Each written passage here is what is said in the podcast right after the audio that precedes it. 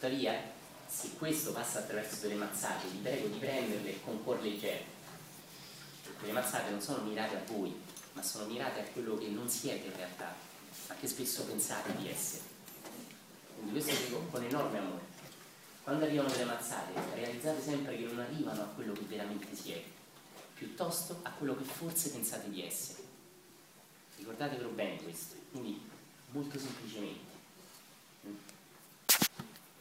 è il mio intento quello di riportare molto semplicemente, senza creare piedistalli, senza creare la figura del maestro, che già sempre vi dico è dentro ognuno di noi, non tanto una persona all'esterno di noi.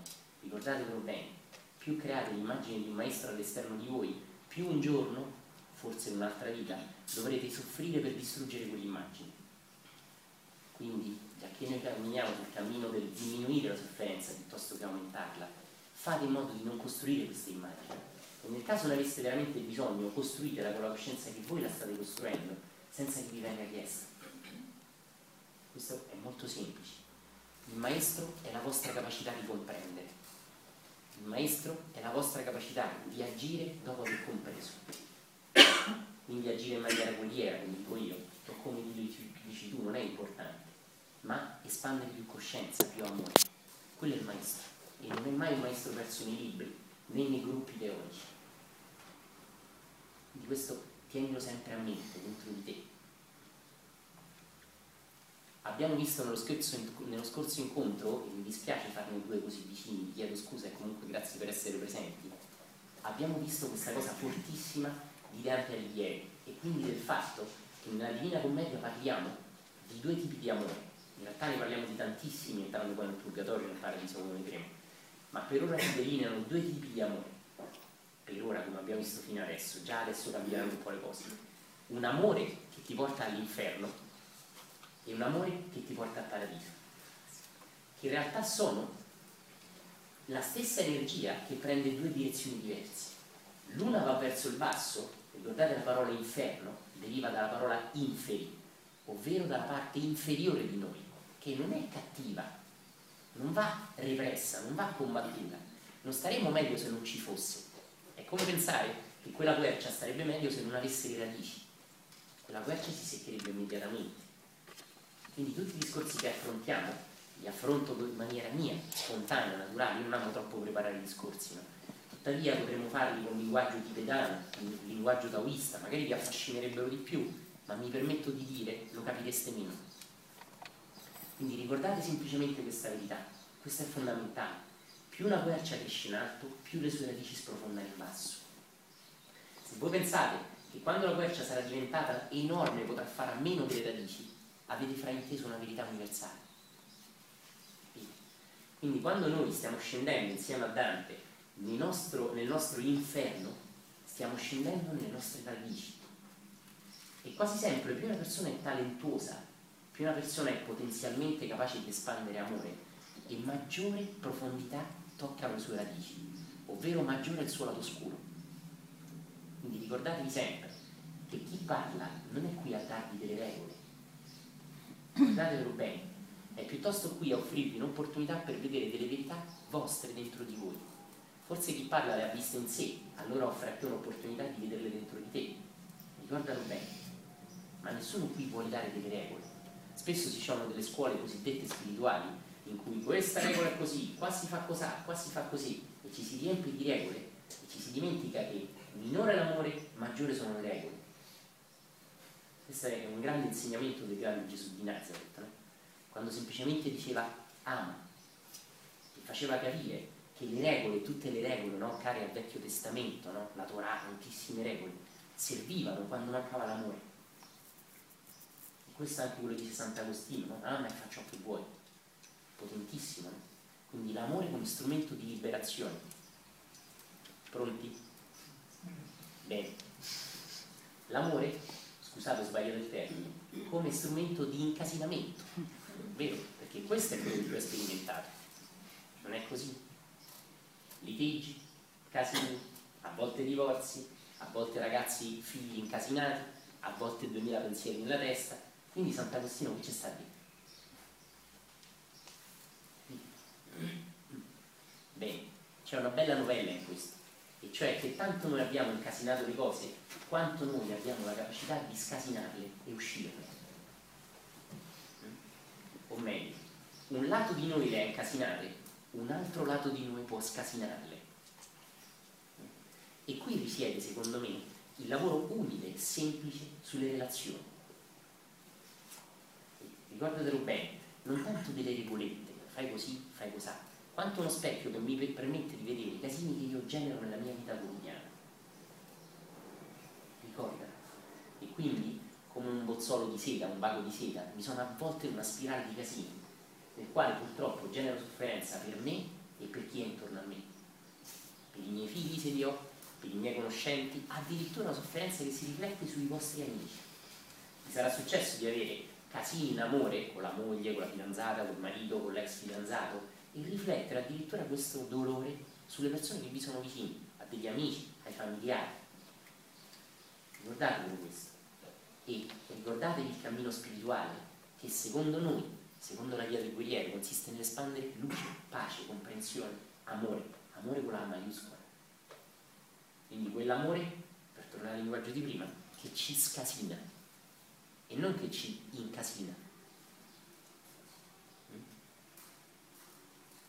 Mi segui?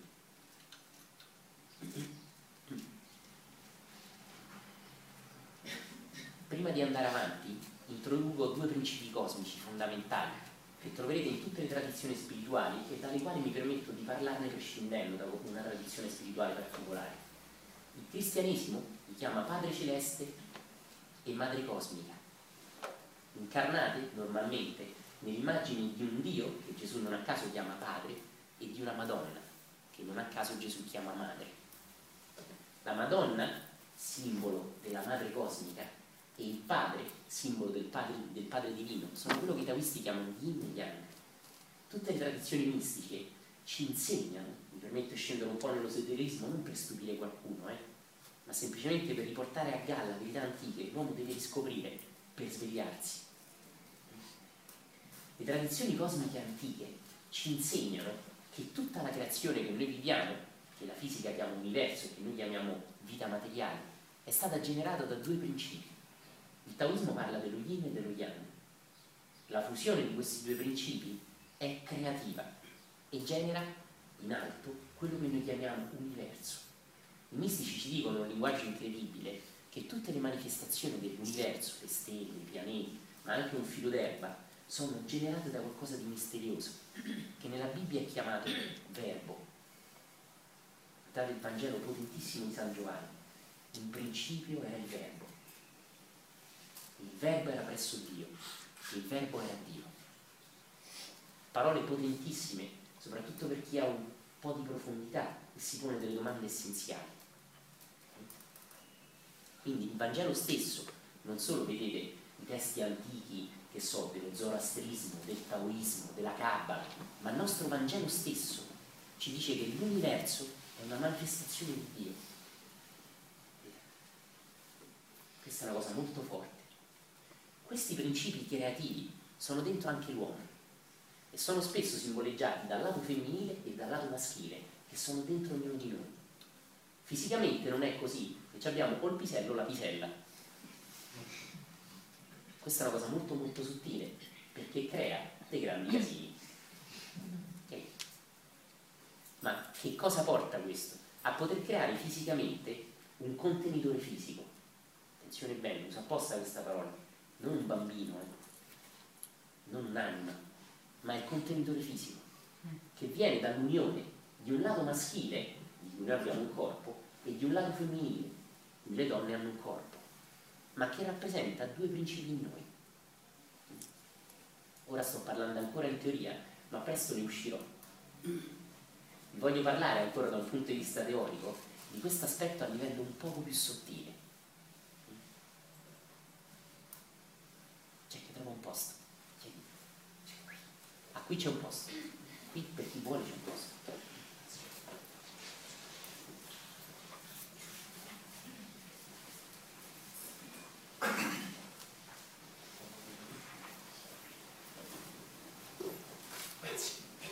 Mi trovo spesso a apparire un poco critico, ma la mia intenzione non è generare critica in voi, spirito critico che spara a zero su tutto inutilmente, ma di farvi ragionare profondamente. La sessualità, purtroppo soprattutto nel cristianesimo, è stata terribilmente repressa, fraintendendo la figura della madre cosmica e intendendola come l'unica donna che non abbia avuto peccato. Se io dico che tu sei l'unica donna che non ha peccato, senza dirlo sto dicendo che tutte le altre donne hanno peccato. Quindi senza dirlo sto incolpando tutte le donne. Questa purtroppo è una cosa terribile, che è semplice matematica. Se io dico che solo lei è senza peccato, io senza dirlo sto incolpando tutte le altre che non siano lei. Chi si occupa, occupa un po' di psicologia sa bene che spesso nella donna che rimane incinta e dopo il parto subentra una depressione che è, dov- che è dovuta addirittura a secoli e secoli di religione e di senso di peccato dovuto all'atto sessuale. Una cosa terribile. Bene, pochi mistici, pochi iniziati, tantissimi nella nostra tradizione cristiana, quelli che noi chiamiamo santi, quelli veri però, non quelli che si sono ammazzati di frustate e cavolate del genere, che erano invece dei malati psichiatrici, ma quelli veri, hanno raggiunto una fusione interiore tra i due principi maschile e femminile. Nei parati mistici è chiamata matrimonio mistico ed è rappresentato simbolicamente dall'anima, che è sempre simboleggiata dall'aspetto yin femminile, che si sposa con l'aspetto maschile del padre, da cui l'antica verità riflessa oggi che le suore sono spose di Dio, spose di Cristo. Questo che cosa vuol dire a livello esoterico? Vuol dire che il lato femminile del corpo della suora è sposata col lato maschile del padre e del principio padre celeste. E che il lato maschile del sacerdote è sposato col lato femminile cosmico chiamato madre divina.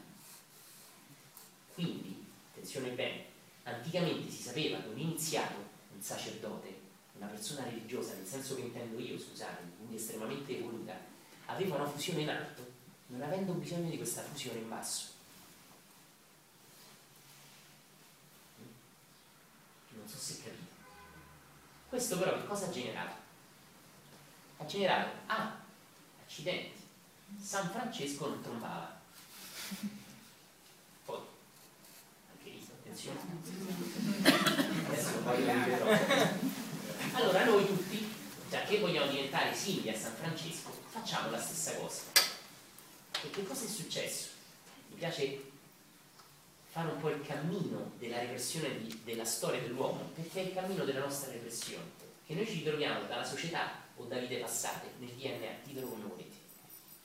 Allora io dico, quel grande maestro non aveva bisogno di una fusione fisica con una donna, o quella grande donna, quella grande santa, non aveva bisogno, Santa Chiara per esempio, non aveva bisogno di una fusione fisica con un uomo. Allora, che io voglio, ho scelto il cammino della spiritualità, mi ritiro anch'io sesso, dal sesso. Ma attenzione, ho quella fusione in alto dei due principi, perché se l'ho, posso evitare quella in basso. Ma se non ce l'ho, indovinate un po' che succede. Che anziché diventare come San Francesco, divento un cretino represso. Sì. E questa è stata una cosa terribilmente fraintesa. Ne ho parlato l'altra sera in termini altri temi, quindi ora non voglio ripetere la lezione. Ma vorrei soltanto farvi notare che stiamo entrando nel reame delle riflessioni che ci sono state trasmesse da bambini o da altre vite. Questa cosa molto sottile, anche perché in nessuna parte Gesù di Nazareth, se leggete i Vangeli classici, non dico neanche quelli apocrifi, proprio quelli classici, in nessuna parte Gesù dice che non vi dovete sposare e che gli uomini di chiesa non devono avere figli, nessuna parte. Capite? Ora faccio un piccolo passo critico e perdonatemi. Come è successo allora che i sacerdoti e le suore non si dovessero sposare? In un concilio che ha fatto un casino della Madonna, che è il solito concilio di Costantinopoli. Allora qual era la storia? La spiego bene. Se il sacerdote aveva dei figli, che eredità dava ai figli? L'eredità, indovina un po' di chi? Esattamente. L'eredità della Chiesa. Allora la Chiesa, se doveva dare una parte di un appartamento, una parte del giardino, una parte del castello dove viveva il papà sacerdote ai figli, dopo 50 anni era sparita. condividiamo ed è bene, ma è terribile. Allora la Chiesa ha detto, no, no, no, non possiamo farlo, perché se gli uomini di Chiesa si sposano e hanno dei figli e si uniscono, la nostra Chiesa che fine fa? Attenzione, la Chiesa temporale, la Chiesa ha del bene, la Chiesa va lapidata. Quindi voi non vi potete sposare, non potete avere figli. E anzi, se fate così, attenzione, fate peccato. E ecco, cari amici, purtroppo non ce ne detta, come nasce la repressione sessuale nella nostra religione. Non nasce dai grandi maestri, nasce dai grandi politici.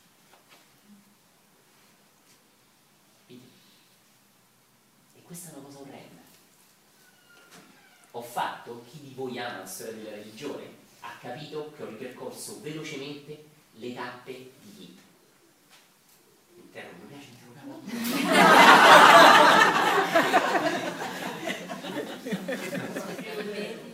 Esattamente. Bravissimi ha detto. Oh, bravissimi,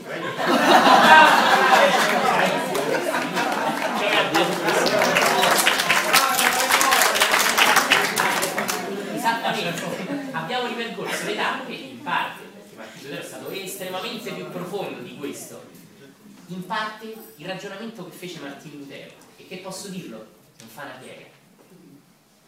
Non fa una piega. Perché? Perché Martino Lutero si accorse che la Chiesa era depravata e che i sacerdoti che leggevano il Vangelo violentavano i bambini, o erano sessualmente repressi, o si trovavano tutte le suore da circondare. E quindi capì e si chiese, può la religione generare repressione? No, la religione deve, deve generare elevazione. Capite? Ma la cosa curiosa è che nel nostro Vangelo classico, apostolico, cattolico romano non c'è scritto niente riguardo a questo. E anzi c'è scritto, lo sapete meglio di me, che Gesù dice siate uomini tra gli uomini, ai sacerdoti, a quelli che sarebbero portati a diffondere la verità. Non gli dice mai non fate sesso né agli uomini né alle donne, mai, neanche un punto. Capite? Questa semplice cosina, cari amici, che è segno di una grandissima repressione sociale, ci è arrivata a noi, anche se non lo sappiamo, non ci rendiamo conto, a livello di repressione sessuale personale. Che cos'è la repressione sessuale? È la lussuria. Mamma mia. Uno degli aspetti della nostra repressione sessuale, uno degli aspetti, lo affrontiamo nel quinto canto di Dante Alighieri, ed è la lussuria. Che cos'è la lussuria? È la persona non che ha una sessualità, attenzione bene, perché sennò cadiamo una stupidaggine di prima, anche Gesù di Nazareth aveva una sessualità, anche Gautama Buddha, ma una persona che vive per la sessualità e che scambia l'amore con l'appagamento. Io ho ridetta, hai voluto guardare un po' male. Questo, prima di entrare in questa storia, permettetemi di raccontare questa storiella perché rende proprio l'idea, l'ho già raccontata ma via di pazienza, a volte mi servo per storielle. Ci sono due giovani suore che hanno un grande orto e che coltivano tra l'altro cetriole e zucchine. Questo commento è tenuto da una signora di una certa età, la madre superiore. Così finalmente fanno la raccolta e trovano dei grossi cetrioli. Allora le due sorelle sono felici, hai visto? Suor Gentile, hai visto, hai visto? Abbiamo dei cetrioloni, grandi così, grandi così. Siamo, sono squisiti poi, l'hai visto? E la suora anziana sta là che guarda le suore che si fanno questi gesti, no? E cosa avvicina? No, padre chi, padre chi?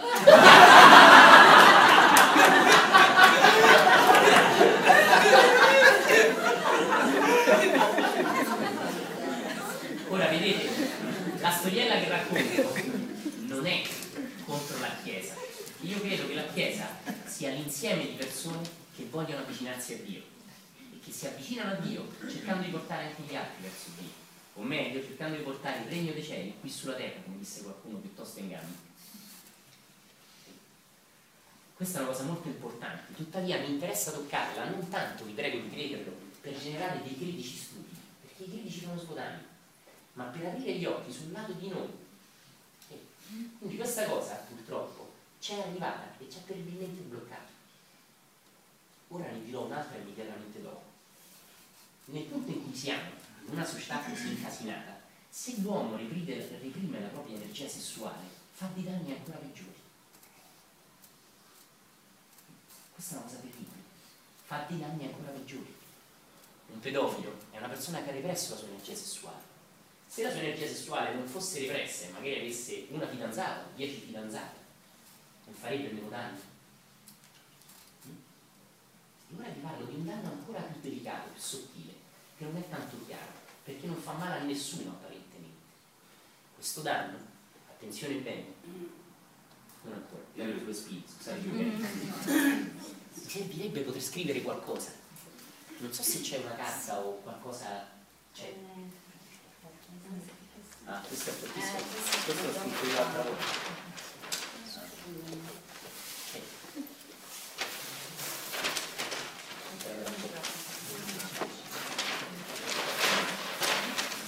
Basta un po'. Vieni. Ah, questo lo ritrovo dall'altra volta, eh.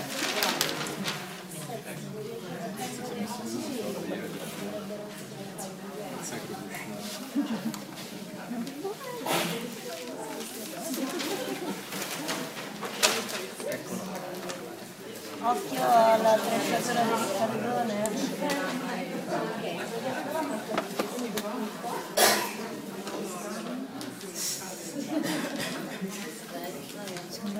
Secondo me poi non la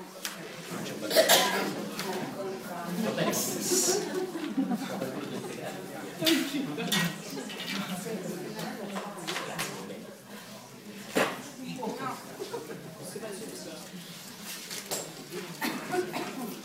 Aspetta, mi foto per Riccardo.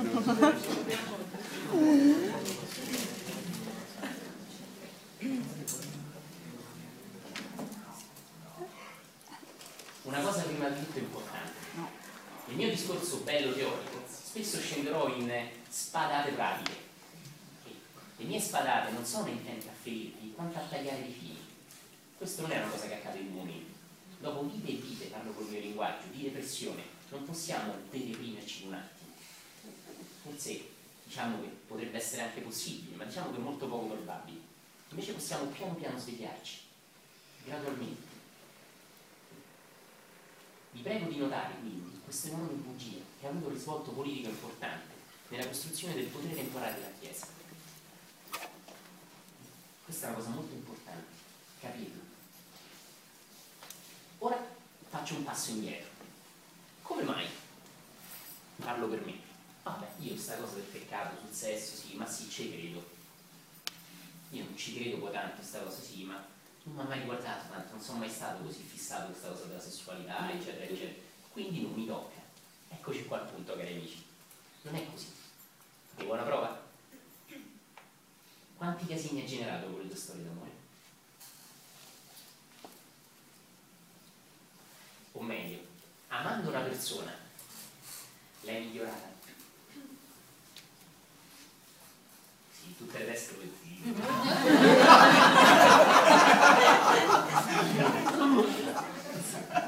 Se ci fosse qui la tua ex fidanzata, il tuo ex marito, e col microfono gli chiederei sei migliorato grazie all'amore tuo.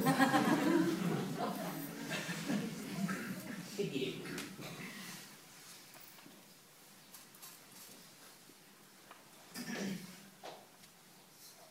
Vedete, se io prendo un ragazzo e gli faccio fare due figli e gli metto un nudo sulle spalle, quello apparentemente sembra che si metta a posto. Ma che altro può fare, poraccio? C'ha un figlio, due, o magari ancora di più, c'ha un mulo, c'ha una casa, quello è chiaro mette la testa sulle spalle. Quindi la moglie potrebbe dire, vedi, l'ho trovato che il ragazzetto faceva sgommate con la moto.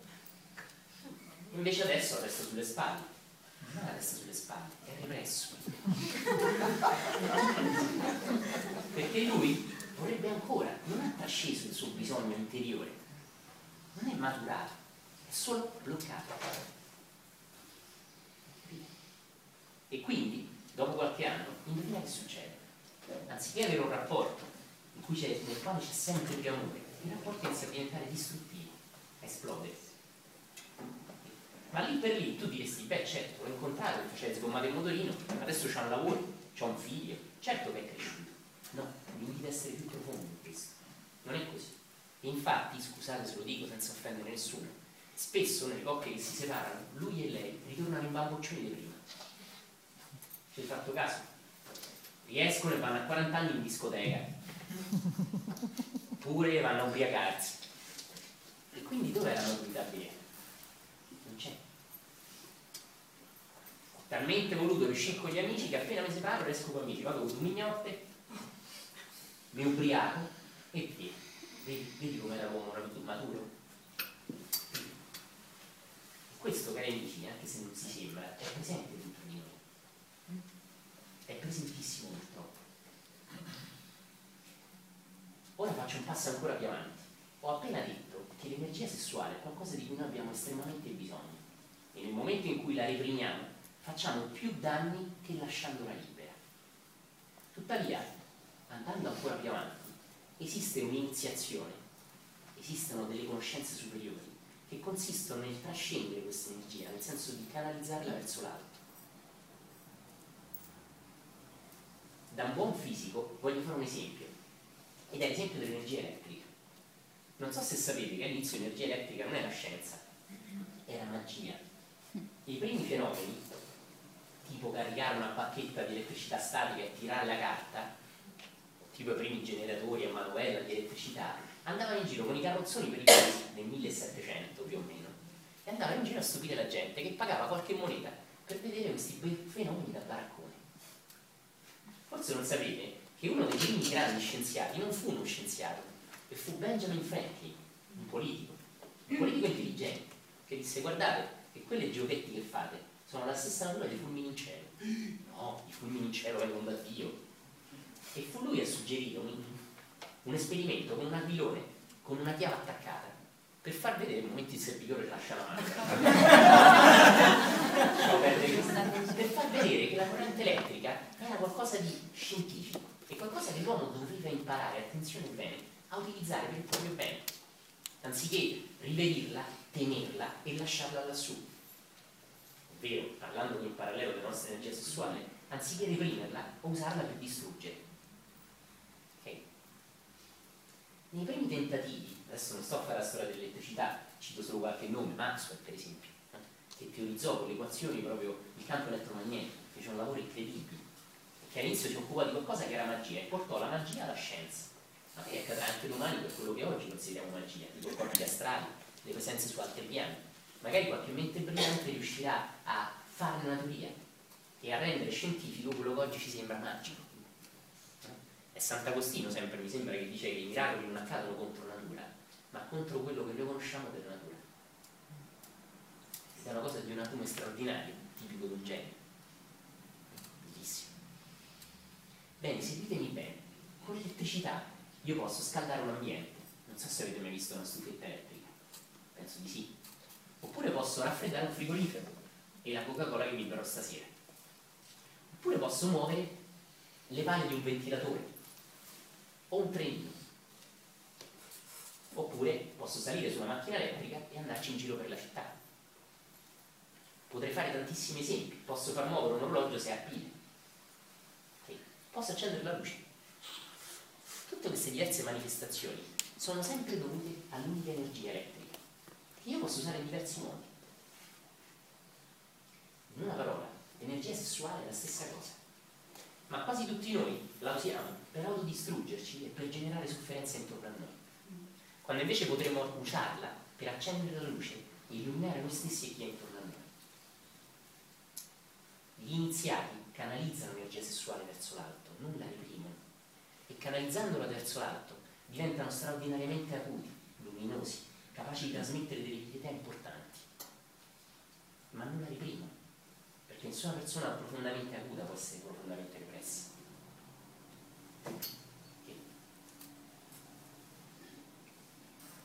vi prego di tenere a mente di nuovo l'esempio dell'albero e delle radici. Più l'albero dà fiori e frutti, più le sue radici devono essere forti, non represse. Quindi una persona a cui vengono tagliate le radici, quasi completamente tagliate, perché in realtà non possiamo reprimerci completamente, possiamo reprimerci tanto. Se voi fate questo a un albero, indovinate un po', quell'albero non darà frutti e non darà fiori. Non dando né frutti né fiori, che cosa intendo dire? Quella persona non darà né gioia a se stessa vivendo, ne avrà qualcosa di ricco da condividere con gli altri. Chi può accedere a questi livelli? Ne ho parlato l'altra volta e non voglio ripetere.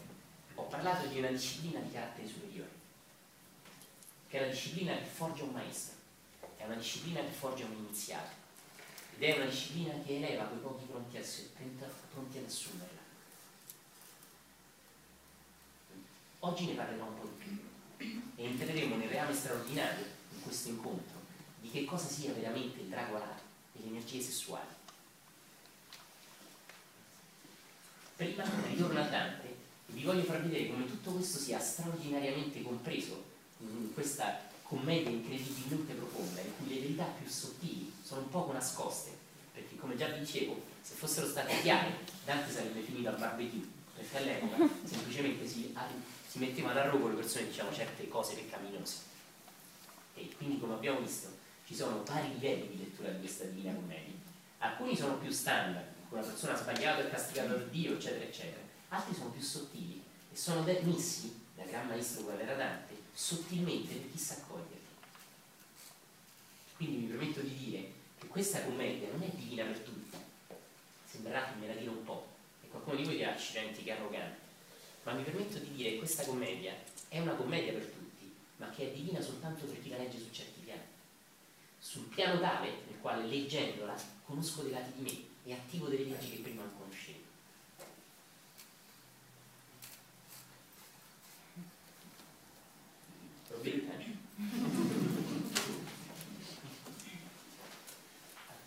Prima faccio un sunto.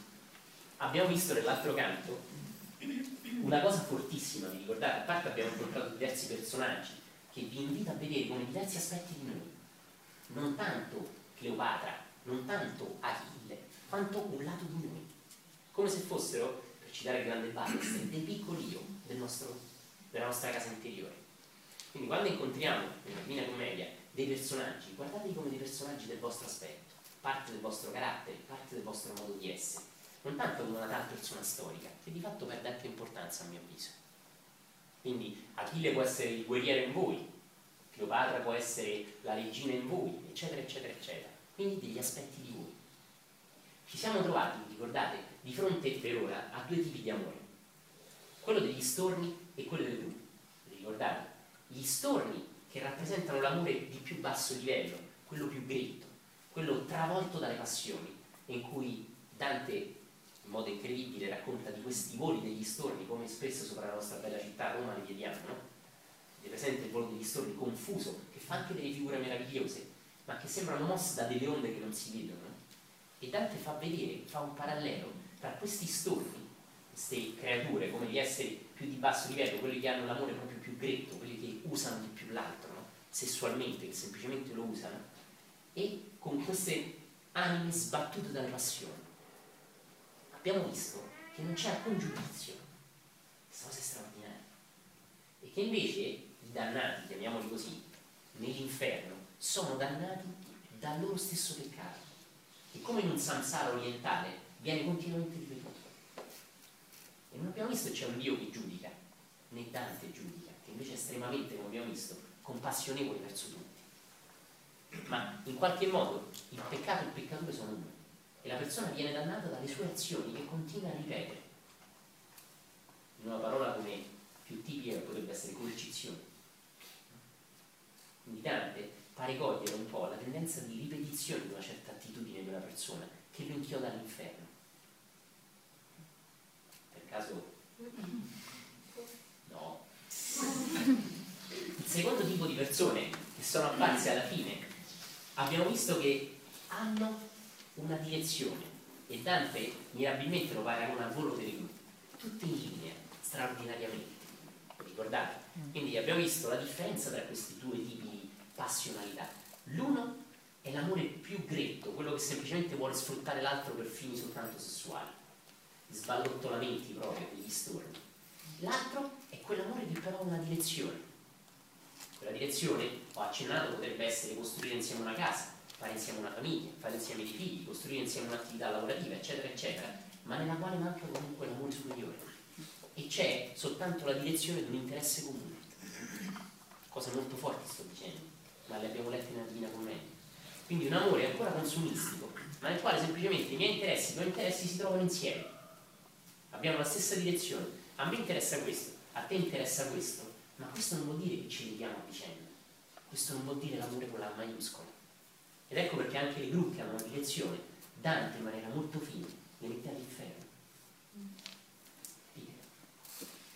Dico una parola che non offende nessuno. Progetto comune. Va benissimo. Avere una casa insieme, avere un lavoro insieme, coltivare insieme i miei figli e i tuoi figli insieme. Non sto dicendo che è questo il peccato, chiamiamolo così. Qual è il peccato? Che il mio e il tuo amore, il nostro amore, è solo questo. Capito?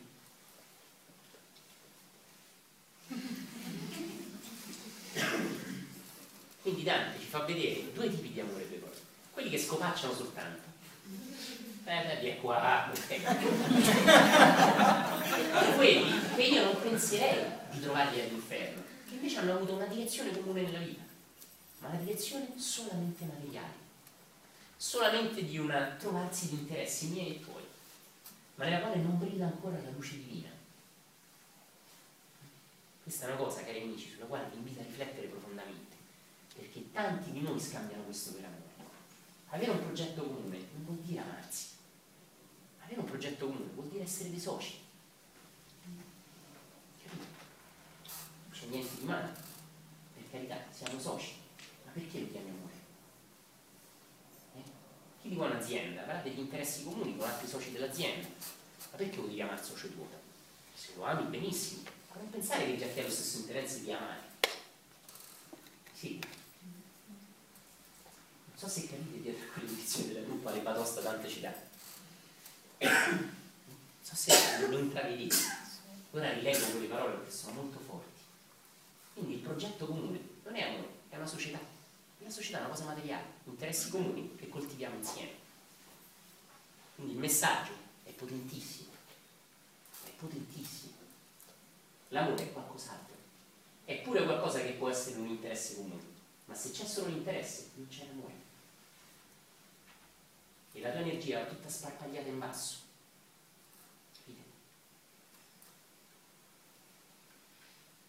Qual è il terzo tipo d'amore che troveremo? È la passione, l'innamoramento.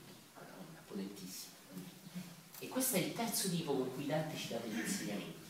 Paolo e Francesca non hanno un interesse comune, hanno una passione straordinaria l'uno per l'altra. Bellissima, commovente. Commuove anche Dante e Dante chiede a Virgilio, Madonna, ma perché queste anime meravigliose cazzo stanno all'inferno? Perché Dante è quasi invidioso dell'amore che hanno Paolo e Francesca l'un per l'altra. Tuttavia, non evita di metterli all'inferno. Quindi da una parte rimane stupito, ma dall'altra, dietro al suo stupore, dovete leggere l'insegnamento. Perché Paolo e Francesca, amandosi di un amore così passionale, sono all'inferno? Perché la loro è una passione come un fuoco di paglia è una passione che ha generato sofferenza, che non ha generato amore o crescita per qualcuno.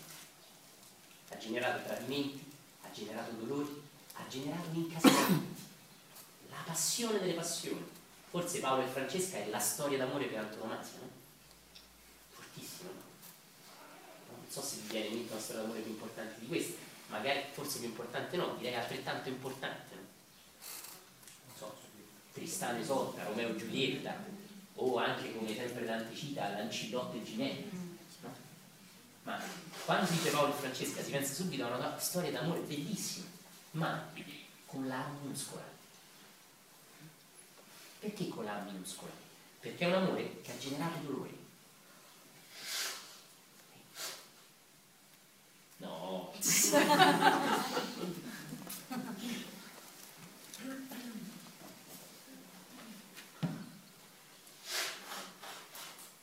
Posciati o ebri, il mio dottor udito, nomar le donne antiche e cavalieri, pietà mi giunse fui quasi smarrito.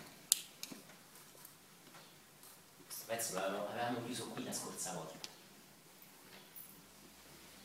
Io cominciai, poeta, volentieri parlerei a quei due che insieme vanno e paion sia al vento esser leggeri.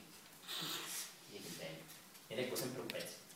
Ed egli a me, vedrai quando saranno più presso a noi, e tu a loro li preghi per quell'amor che imena, ed egli erranno. Sì tosto come il vento a noi piega, mossi la voce, o anime affannate, venite a noi, parlare, s'altri non niega. Dante inizia e per la prima volta si rivolge a Virgilio chiamandolo poeta. Spesso lo chiama duca, maestro, anima gentile, eccetera, eccetera. Stavolta per la prima volta lo chiama poeta. Una cosa molto forte questa, è curiosa. Notate che è la prima volta, voi immaginate una persona del 1300, che un morto parla. L'anima di un morto, l'anima non solo di un morto, ma pure di un dannato, va da Dante e gli parla. Immaginate un po' la suspense, un'epoca senza televisori, senza internet. Immergetevi in quell'ambiente in cui Dante fa parlare per la prima volta un'anima dell'aldilà, anzi un'anima dell'aldigiù, che dirà questo? È bellissimo entrare in questa musicalità stupefacente. No? I cominciai, poeta, volentieri parlerei a quei due che insieme vanno. Allora, notate una cosa, vanno insieme. Per adesso abbiamo visto soltanto gli storni, non vanno insieme, vanno ognuno incasinato in una direzione. E le gru vanno insieme, ma una dietro l'altra. Tu vieni dietro a me per costruire casa, io vengo dietro a te per fare figli.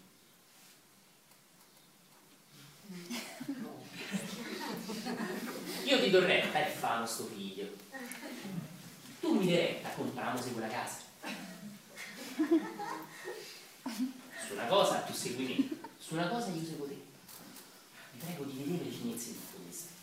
Quindi su una cosa tu segui me, su una tu segui me, io seguo te. Questa cosa molto forte. Qui per la prima volta Dante è stupito da due persone che sono a fianco, fianco a fianco. Quindi né storni né gruppi. Bellissimo. Quindi cercate di capire questo. In questi allineamenti o in questi incasinamenti, storni e gruppi, Dante vede la meraviglia di due anime attaccate che vanno fianco a fianco. Eh, questo è stupefacente. E ci dice del terzo amore di cui parlavo prima. Coglietelo bene, profondissimo, non è letteratura. E paglion sia al vento essere leggeri, leggeri, con lei lo scrivo, bellissimo questo. Il vento che distrugge gli storni e al quale le gru cercano di resistere, su questo stesso vento, questa coppia va leggera, come se non subisse quello che subiscono le gru, che combattono per essere allineate, e gli storni, che non resistono e sono sconquassati. Queste due anime sono leggere sullo stesso vento, che mentre per gli altri è una punizione, quasi loro sembrano accarezzare quel vento. Quindi di che ci sta già parlando? Di un grado di gentilezza mai trovato per adesso, di un grado di eleganza, quasi danzassero queste anime, che per ora non abbiamo mai incontrato. Ci sta parlando quindi di un cuor cortese, no? Usare il linguaggio di quell'epoca. Quindi animi gentili, animi sensibili, animi leggeri, aggraziati, dolci, né bruti né ingegneri. Né famo questo progetto insieme, né chi cazzo se ne frega scopando. Ma di un pezzo, scusate, parlo con il linguaggio mio, cerco più di esprimermi che di dire cose carine, che secondo me è più importante. Quando ho capito che Dio non ci vuole carini, ci vuole veri, me ne sono iniziato a fischiare. Cioè, che ho avuto il dono di questa illuminazione, vi prego di accettarmi così come sono. È molto più importante cercare di trasmettermi nel mio modo verità importanti, più che essere carini e non di più un cazzo. Okay? Quindi cercate di capirlo questo. Ed egli a Virgilio parla, vedrai quando saranno più presso a noi, e tu allora ti priega per quell'amore che imena i dei verranno. Notate che qui Virgilio dice una cosa bellissima, per quell'amore che imena, l'amore che li mena. Che amore è? Ma lo conosci? Sì, lo conosci. Perché avete un sacco di batoste dalla porta. Come Paolo e Francesca. Come un lato di noi che Dante ci fa vedere. Questo è un amore che addirittura all'inferno sono uniti. Bellissimo. eh? Ma quell'amore è così potente che comunque li mena. Quindi Dante ci dice subito, Virgilio dice subito, attento, è amore, ma con la minuscola. Che, gli sta dicendo? Vedrai un amore straordinario che all'inferno non troverai, perché questo è l'amore più bello che Dante trova in tutto l'inferno, eh? In tutto l'inferno. Attenzione. Eppure Virgilio dice solo una parola, tipica di Dante, che con poche parole spiega tutto. L'amore più bello che troverai all'inferno, ma comunque gli sa un sacco di botte quell'amore. Mm? Fortissimo. Ci parla della cosa che dicevo prima. Quindi di un amore passionale, meraviglioso, che ti porta unito pure all'inferno, ma che ti porta all'inferno. E che non spande luce, amore con passione. Non è una maturità spirituale è un nutrire sentimentale, è il romanticismo. Ricordate la frase dell'altra volta? La favola è l'innamoramento, l'amore è la realtà. Beh, questi due vivono una favola meravigliosa, l'amore da favola, ma una favola. E la conseguenza, il raccolto della loro segna di questa favoletta, sono le botte che prendono.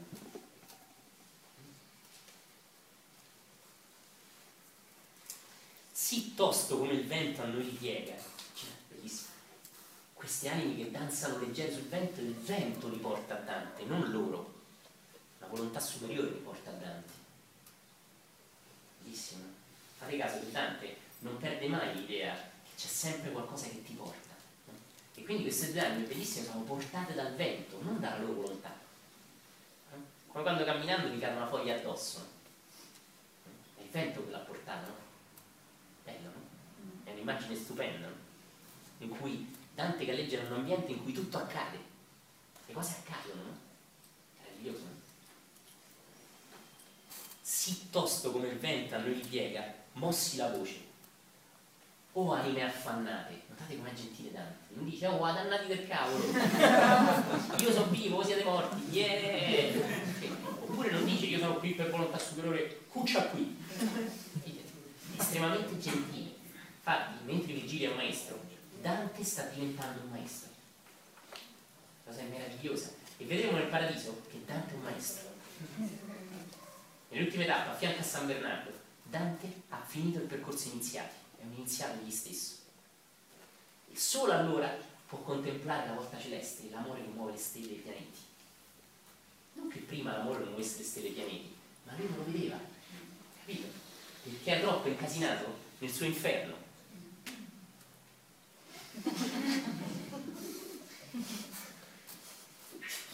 O anime affannate, venite a noi, parlare, s'altri non niega. Questa è una cosa bellissima. Se qualcuno non lo nega, nell'inferno non si nomina Dio. Cosa bellissima.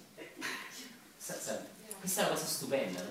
Nel buio la luce non ha senso perché la parola è la cosa stessa. Quindi nominando Dio vuol dire già Dio. Non è la parola D-I-O, ma è la realtà. Quindi se nel momento in cui io dico luce nel buio, già è luce. Questa cosa capite, è bellissima. Non è la parola L-U-C-E, senza io. non è la parola L-U-C-E, okay? ma è la luce che si accende. Quindi se questo ambiente ha bisogno di essere al buio, io non posso nominare la luce, perché nel momento in cui la nomino, luce è. È una cosa straordinaria. Quindi è come se Dante vivesse in un potere potente, in una vibrazione potente, in cui ciò che dice è. Quindi lui non può dire la parola Dio, perché lì è bene che i dannati vivano l'assenza di luce. Quello di cui hanno bisogno. Quindi non vi confondete. A livello iniziatico, non dire la parola Dio vuol dire qualcosa in più di non nominare la parolina. Dio. Capite? È una cosa molto potente. sentite che meraviglia. Quali colombe dal disio chiamate, con l'ali alzate e ferme al dolce nido, vegnon per l'aere, dal volere portate, cotali uscir della schiera ove dido. Che cosa sta dicendo? È il terzo paragone, e lo paragona alle colombe, che spesso sono insieme, no? Che tubano. È bellissimo, no? Questi animali danno tenerezza, danno un senso di dolcezza, e poi non a caso è rimasto il termine tubare, è una cosa molto forte questa. E quindi dal disio chiamate, no? dal desiderio, quindi queste anime hanno ancora desideri l'una per l'altra, l'una per l'altra, desideri tale che le tiene incollate, le cementa, le rende libere, le incarica catena. Di che cosa sta parlando Dante? La uso la parola X? L'attaccamento.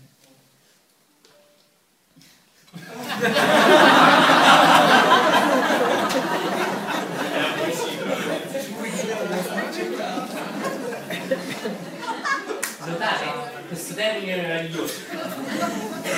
Dal voler portare, dal voler portare. Chi? Allora, Dio c'è o non c'è? Molto forte. Fate caso a questi. E qua la letteratura, i grandi letterati, no, a mio avviso sbagliano, non danno molta importanza a queste parole. Dal voler portate non è ovvio che sia il volere di Paolo Francesco. Sembra volutamente lasciato lì. Volere di chi? Allora è vero che Dio non c'è, ma se c'è il suo volere c'è anche Dio. Bellissimo, eh? Bellissimo. Quindi Dante dice qualcosa senza dirlo.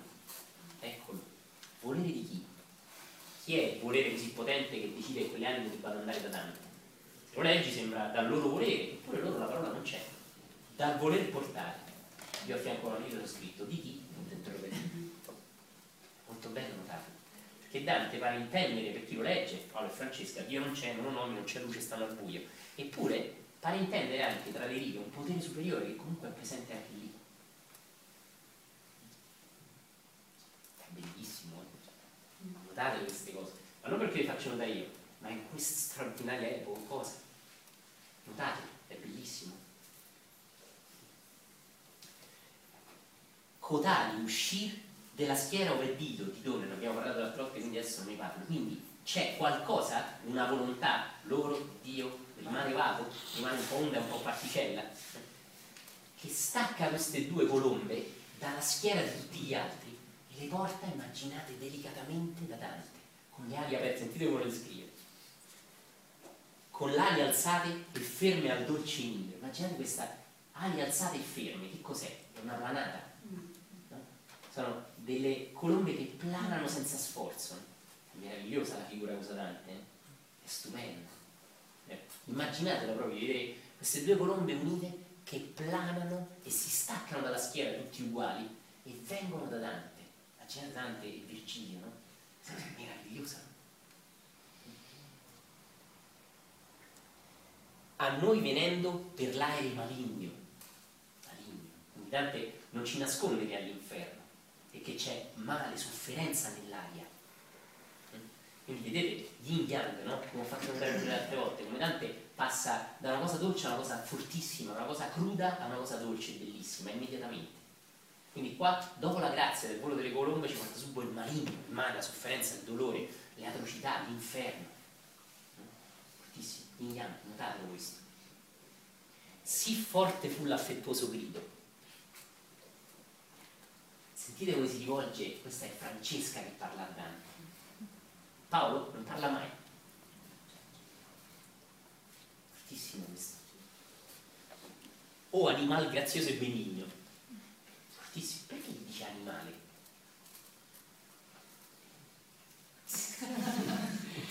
Perché gli dice animale?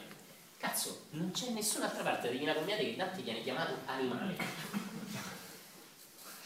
Sinceramente ho un po' ricercato in questi grandi dantisti e non c'è un grande riferimento. Tu uno dice tutt'al più, notate che profondo, eh? notate che Francesca chiama Dante animale, sì, l'avevo notato, ma. Notate perché? Permettetemi di dirla così, perché solo nel girone dei lussuriosi Dante viene chiamato animal gentile. Dai. Ma è legato all'istinto questo. Esattamente, esattamente. Quindi Francesca fa notare che anche Dante ha l'animale dentro di lui. Capito? Ma com'è quel suo animale? Esattamente, esatto, esatto. All'epoca i maestri parlavano velatamente. Quindi Dante è un animale dentro, ma è gentile. Che cosa vuol dire?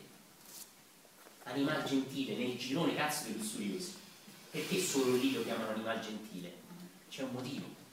E cioè ci sta dicendo che Dante sta innescando, cosa che Virgilio probabilmente ha già trasceso, ma sta innes- innescando un processo alchemico di ingentilizzazione, posso usare questo termine, dell'animale in lui. Dove? Nel girone dei lussuriosi. Quindi Dante, attenzione bene, passando nel girone dei lussuriosi, che fa? Ingentilisce l'animale in lui. Quindi, qua, in una parolina che la letteratura è meno nota, si vede che Dante sta raffinando del piombo in lui e già l'oro inizia ad apparire. Perché l'anima vede un animale, non vede un essere divino, eh? vede un animale gentile, come se Dante avesse innescato già un processo alchemico di elevazione. Esattamente. Avesse accessa- accettato e mandato verso l'alto. Quindi vi prego di notare queste cose che purtroppo la letteratura non fa notare. O animale gentile, o essere che hai già ingentilito l'animale dentro di te. Quindi che cosa gli sta dicendo Francesca? Un pochino lo riverisce, perché vede in lui, uso questa parola, una disciplina che lei non ha. Mi sto attaccando un piccolo No, no, no. Io questa cosa solo con Jack riesco a fare una pippa per uno e...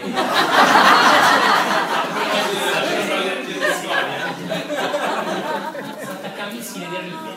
Ma la cosa straordinaria è che è bellissima la poesia, ma qua non c'è solo poesia, c'è parole che nascondono qualcosa di profondo. Quindi ingentilire l'animale è proprio la disciplina esoterica che parla di far volare il serpente, cioè lasciare energia sessuale da basso a alta, raffinandola. Il diamante che diventa, il carbone che diventa diamante. Quindi il processo di elevazione in Dante è già iniziato, non è finito, non è finito. L'iniziato sorgerà alla fine del paradiso, alla fine del paradiso. Ma qui, ve le farò notare perché nei canti ogni tanto troveremo qualcosa che tic ci dice che Dante sta, che il processo va avanti. Qui ci dice che l'animale è gentile. Sì.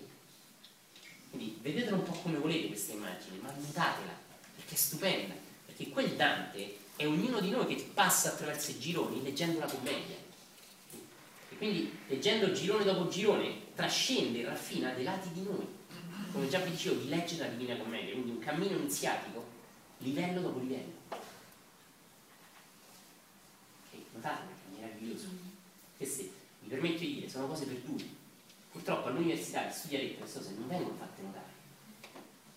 Non vengono fatte notare, anche forse giustamente, perché non riguarda la letteratura, riguarda qualcosa che invece non è letteratura, è alchimia, è spiritualità, è trascendenza, è meditazione, chiamatelo come volete, ma non riguarda uno che fa il corso di lettere, dove io so un sacco di cose, ma non raffino me stesso.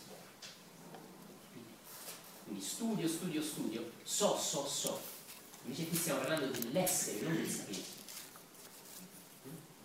Notate queste cose. O animal grazioso e benigno. Che vuol dire? Che l'animale in lui non è maligno, non fa male, che la sua sessualità, che l'animale in lui, che la sua sessualità non morde, non genera sofferenza altrui. Quindi probabilmente Dante è già in un cammino di castità, ma di castità vera, di uso dell'energia sessuale per andare in alto. Questo ne parleremo tra un po'. O animal grazioso e benigno, che visitando vai per l'aere perso, noi che tignemmo il mondo di sanguigno. Mamma mia. Allora, qua ho una curiosità storica che mi è piaciuto ricercare. Perso è un colore scuro. Perché è un colore scuro? Perché in quell'epoca, anzi due secoli prima, l'esercito della Persia era vestito di nero. Non era proprio nero, perché all'epoca non c'erano i colori assoluti come oggi. Le tinture erano così così. Era un vinaccia, un marrone scuro, un nero scolorito. E se avete visto quel film molto americano, ma anche carino, 300, forse vi ricordate che a un certo punto i soldati incontrano un esercito nero, molto scuro. Quindi la parola perso vuol dire persiano, che vuol dire il colore dell'esercito persiano. Una cosa meravigliosa. Qua non c'è scritto, l'ho ricercato un po', ho fatto una ricerca molto interessante. Già che amo le armi, mi è piaciuto molto trovare questo fatto. L'esercito persiano all'epoca, in Oriente li chiameremo ninja, no? erano vestiti di scuro, di nero, perché spesso agivano la notte. Bello, eh? Che visitando vai per l'aereo perso, nero, scuro, come i soldati dell'esercito persiano dell'epoca, di due secoli prima addirittura, 1000-1100. Noi che tignemmo il mondo di sanguigno. Avete mai visto Dante sui disegni vestito di rosso? Pare che Dante abbia amato profondamente, sapete che all'epoca Firenze fioriva tra l'altro per la lana colorata, che era una grande moda che addirittura l'Italia espanse nel mondo, soprattutto i toscani e soprattutto la zona del Fiorentino. In particolare pare Dante amasse questo colore, il rosso, il rosso un po' scuro. Infatti forse avete diverse volte dipinto o disegnato delle icone in cui lui veste di rosso. Ma c'è anche un altro motivo, il colore del sangue. Che vuol dire? Che cosa vuole dire che noi che tignemmo il mondo di sanguigno. Ma sì, dai. Sanguigno è pure la passione. Sanguigno è pure la passione. Che generammo comunque fatti di sangue. Esattamente. Noi che espandemmo nel mondo dolore, sofferenza, mediocrità, squallore, tradimento. Quindi, che cosa vediamo nei due? cui soltanto parla Francesca, ma entrambi ci sono, che stanno prendendo coscienza del fatto che hanno espanso dolore. Vedete che non troviamo mai una persona che dice quel cazzone di Dio è ingiusto, sembra che ognuno trovi giusto esattamente dove è. Vedete? E nelle parole di Paolo e Francesca troviamo il senso profondamente del fatto che questo è il nostro posto, ce lo siamo meritato perché abbiamo tinto di sangue il mondo intorno a noi, perché abbiamo espanso sofferenza,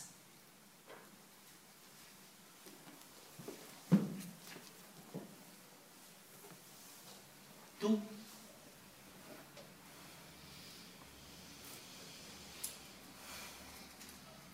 leggendo questi versi è bene ragionare su questo i tuoi rapporti che cosa generano?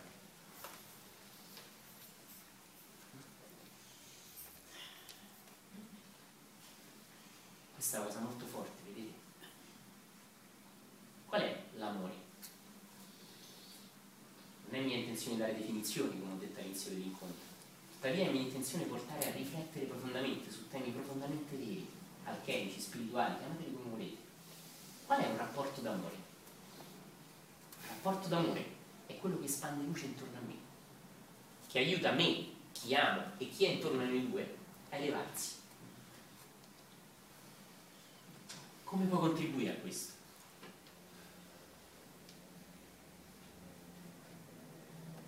espandendo amore incondizionale e coglierai l'amore incondizionale come quando si fruna alla lunga in questo processo, in questo cammino quello che dice Anna Maria, Anna Maria è sacrosanto vorrei invitarvi a riflettere sui casini che avete combinato nella vita il cristianesimo vero, antico, senza tingerlo di senso di colpa, lo chiama pentimento.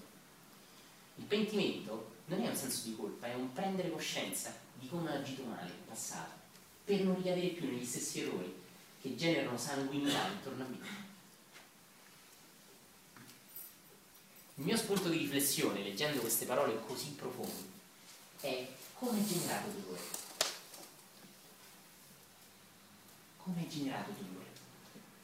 com'è possibile che addirittura amanti di noi credano sia normale che l'amore inizi a navigare e alla fine è casino? Perché? Perché per noi l'amore è solo il basso livello. Certo che all'inizio è una figata. Vivi a casa dei tuoi o vivi da solo. Non ti sei incasinato con lui e con lei. Ancora non te ne frega niente. Tu c'hai la tua vita, lei c'ha la sua. Come stavamo bene! Madonna, come stavamo bene. Poi, poi chi è che ti ha portato una pala di cacca nel tuo rapporto? Qualcun altro? No? Tu. Perché? Perché? Pensi ci sia un Dio che ha detto noi non di cacca? No? Piuttosto il Signore, questo mistero, vorrebbe vedere tutti splendere e vibrare in alto noi l'abbiamo fatto, noi abbiamo incasinato i nostri rapporti. abbiamo scambiato un calesse per amore. Ricordate quel titolo bellissimo di Troisi? Pensavo fosse amore, invece era un calesse. E, come già ho detto l'altra volta, potresti dire pensavo fosse amore, invece era un culo. Pensavo fosse amore, invece era una donna molto sensibile. Pensavo fosse amore, invece era un uomo molto delicato. Barca con la vita, ma no! Era una persona sensibile. Pensavo fosse amore, invece era una persona solida con cui una parte di me sentiva di fare un progetto di vita insieme. Uso apposta questo, mi segui? Il gruppo. Guardate, non fraintendete, io non sto qui a darvi mazzate. Non voglio dire che non ci debbano essere progetti.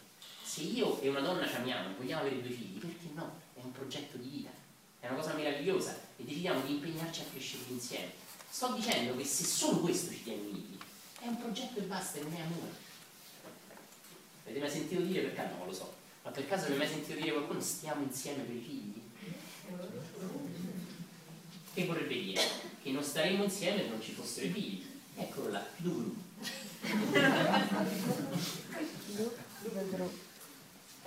Sì. Oppure avrai sentito dire, scusate se faccio i tre tipi di amore, lo storno, no?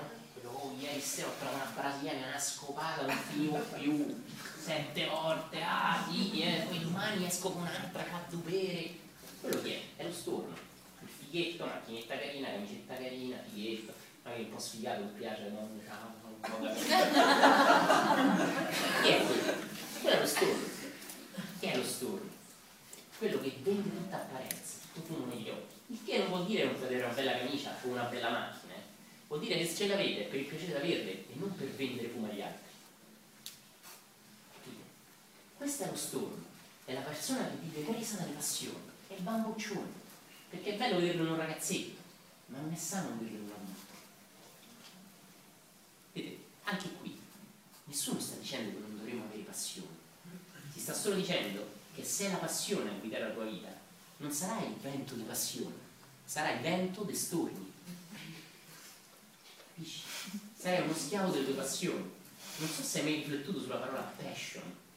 La parola passion è una parola che cambia improvvisamente. E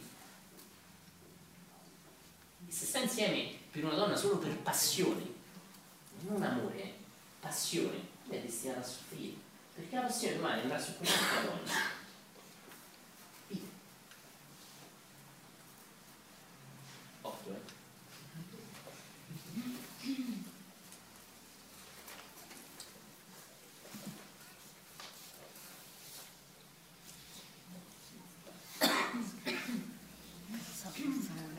Si legge, è troppo piccolo.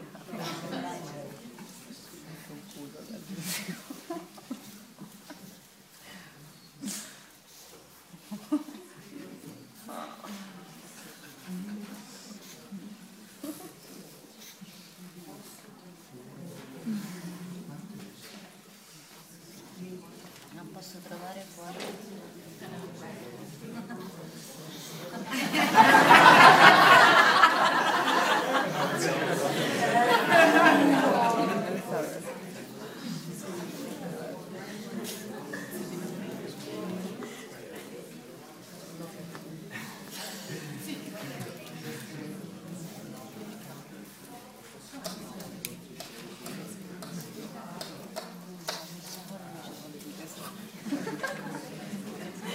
Vuoi farne quelle veloci non sta.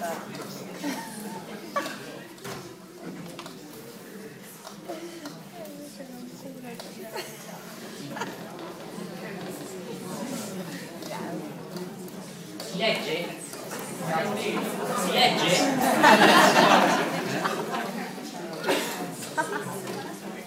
Non so se lo vedete. C'è scritto Olivetta scema. Cari amici, questa è una verità cosmica, non la sto scrivendo qua per fare piacere, né la sto scu- scrivendo qua per stupirvi, la sto scrivendo qua affinché comprendiamo e saltiamo su un livello di vita più alto. Quindi vi prego di prendere tutto questo con leggerezza, con gioiosità, ma anche con estrema attenzione. non siete qui per essere intrattenuti, non siamo qua per fare un salone letterario, qui c'è qualcosa di molto più grande e sta a voi essere pronti a prenderla, sta anche a me essere qui a offrirla, ma non basta, sta anche a voi. Quindi viviamo, scherziamo, leggerezza, ma per capire cose profonde, non per distrarci una domenica pomeriggio. Non posso trovare fuori di me quello che non ho trovato dentro di me.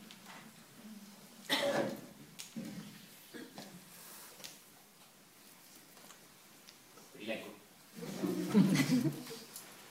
Non posso trovare fuori di me quello che non ho trovato dentro di me.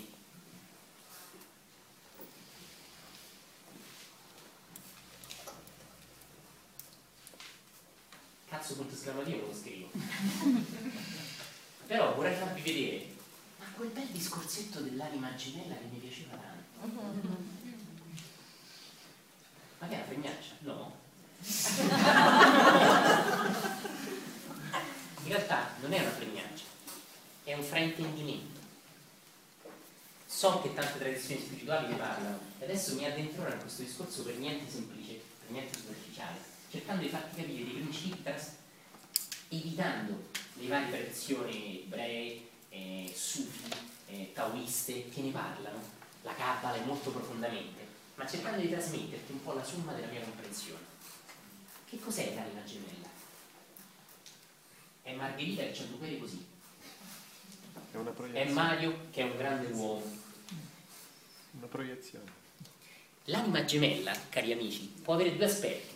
L'uno è una proiezione del mio ego. Questo è il livello basso dell'anima gemella, questa è l'illusione.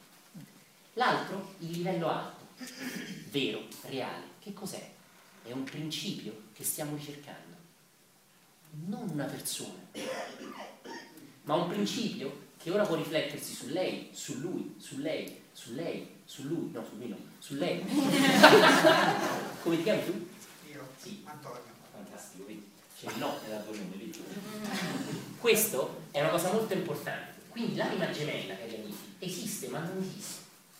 Esiste perché è la nostra tendenza a fonderci con un principio complementare che ci darà armonia, pace. E mi ricollego al discorso che ho fatto prima.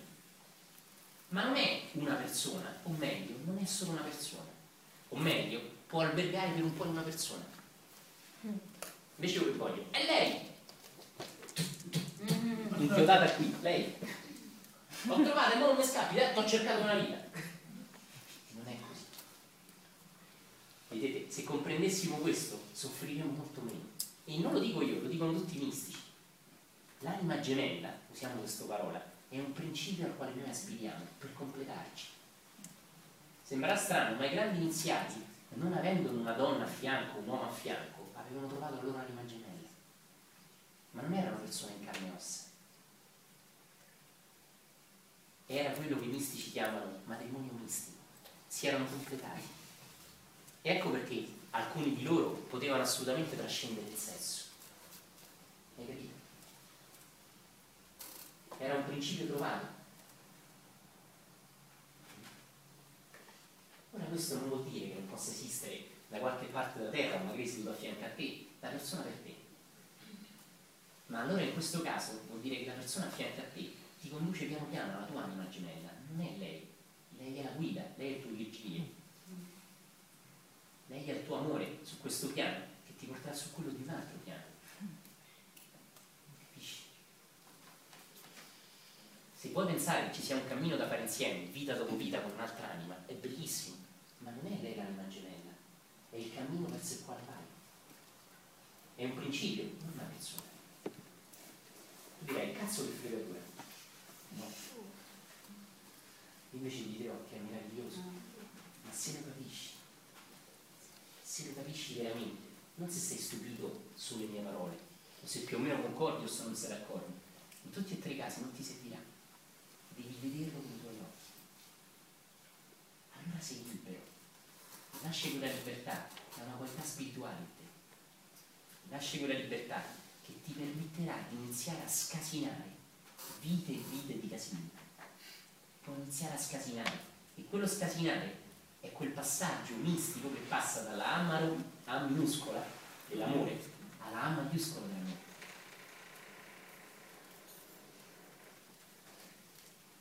Sì.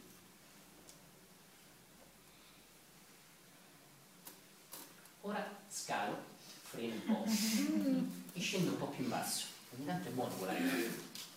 Ora riscendo giù. Che cosa hai tinto di sangue? Quanto dolore hai generato? Quasi sempre, come già sempre dico, è colpa dell'altro, è colpa dell'altro.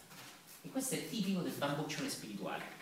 Cioè la persona che non si assume mai la responsabilità di aver fatto male a quella persona, di aver tradito quella persona, di aver fatto una stupidaggine con quell'altra, di aver fatto una relazione molto squallida con tanti o con tante. Che cos'è questo? Io lo chiamo il guardiano della soglia, non lo chiamo io ovviamente, uso questo nome antico, e cioè il fatto che solo una persona degna viene fatta passare nei livelli più alti. E chi è la persona degna? È quella che con purezza conosce i propri errori e fa ammenda. Questo, secondo me, non cercando di spiegarlo perché non posso, è l'unico senso profondo della parola perdono. Ed è qualcosa di straordinario che accade in alto, non su questo piano materiale. Ed ha a che fare con l'armonizzare, lo scasinare i casini che noi abbiamo fatto, creato per causa nostra, per le nostre paure, per le nostre mediocrità, per le nostre incapacità di vedere che è tempo di allontanarci, eccetera, eccetera, eccetera. Quindi, quando nella Divina Commedia troviamo Francesca che dice che ha tinto, che loro hanno tinto il mondo di sangue, stanno dicendo che hanno espanso dolore a causa del loro amore. E quindi sta già prendendo coscienza del fatto che è un amore passionale meraviglioso, ma di basso profilo, perché non ha espanso luce, coraggio, energia negli altri, ma ha portato la persona amata all'inferno con me. Quindi vi prego di, di vedere la bellezza della passione di Paolo e Francesca, ma la verità che vi è dietro, l'amore non è passione. L'amore non porta all'inferno. L'amore non è un progetto. L'amore non è uno sballottamento di sessualità o di attrazione. Vedete, Dante, come un mistico orientale, neti, neti, ci sta dicendo non quello che è l'amore, ma quello che non è l'amore. Né questo né quello. Non so se sapete, nell'epoca storica in cui scrive Dante, Dante scrive in un'epoca in cui si credeva tantissimo, avete sentito questa parola, nell'amor cortese. Dante lo piglia e lo mette all'inferno. Messaggio piuttosto chiaro. Cioè, le gambe di questi pseudo poetini. Oh, quanto l'amo, ah, la penso sempre. Non posso vivere senza lei. Perché magari dopo sette anni hanno generato sangue, casino, sofferenza, tradimenti, eccetera. Quindi Dante lo conosce l'amor cortese della sua epoca, ma semplicemente fa this way lo nomina, ma lo pia e lo mette all'inferno. Non so se capite la straordinarietà del suo messaggio, in un'epoca in cui l'amore più nobile era l'amore sentimentale, un po' platonico, un po' fricchettone.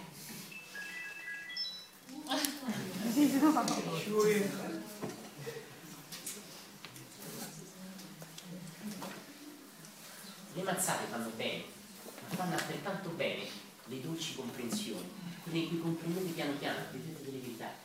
Senza che vi frustiate per i vostri errori, capiate piano piano e vediate, si dice vediate, e vediate che nella vostra vita c'è anche la possibilità di vivere parallelamente un piano più alto. Per favore, ragioniamo, ragioniamo un attimo insieme sulla Divina Commedia. La Divina Commedia parla di diversi livelli di realtà. Diversi livelli sono l'inferno, diversi livelli sono il purgatorio, diversi livelli sono il paradiso. Ma qui Dante, a prescindere da quanti e dove, ci sta dicendo una verità profondamente esoterica, e cioè che esistono realtà di un piano e realtà di un altro piano. Io posso vivere l'amore che mi tiene inchiodato a terra, e quello per me è amore, perché io sono su quel piano. Ma esiste un altro piano, dove c'è l'amore paradisiaco, l'amore delle vette, l'amore potente. E non è giusto dire che quella non è realtà, e già Dante nel mille, fino al 1200 ce lo dice. La realtà ha più piani, e a seconda del tuo grado di maturità spirituale, tu vivi su quel piano. Capite? Quindi Paolo e Francesca sono persone che vivono un amore di quel livello, e quel livello è un livello infernale, che non vuol dire che sono disgraziati, ma vuol dire che causano male e disarmonia a se stessi e agli altri, pur volendosi bene di un amore cortese, nobile, che affascina addirittura Dante.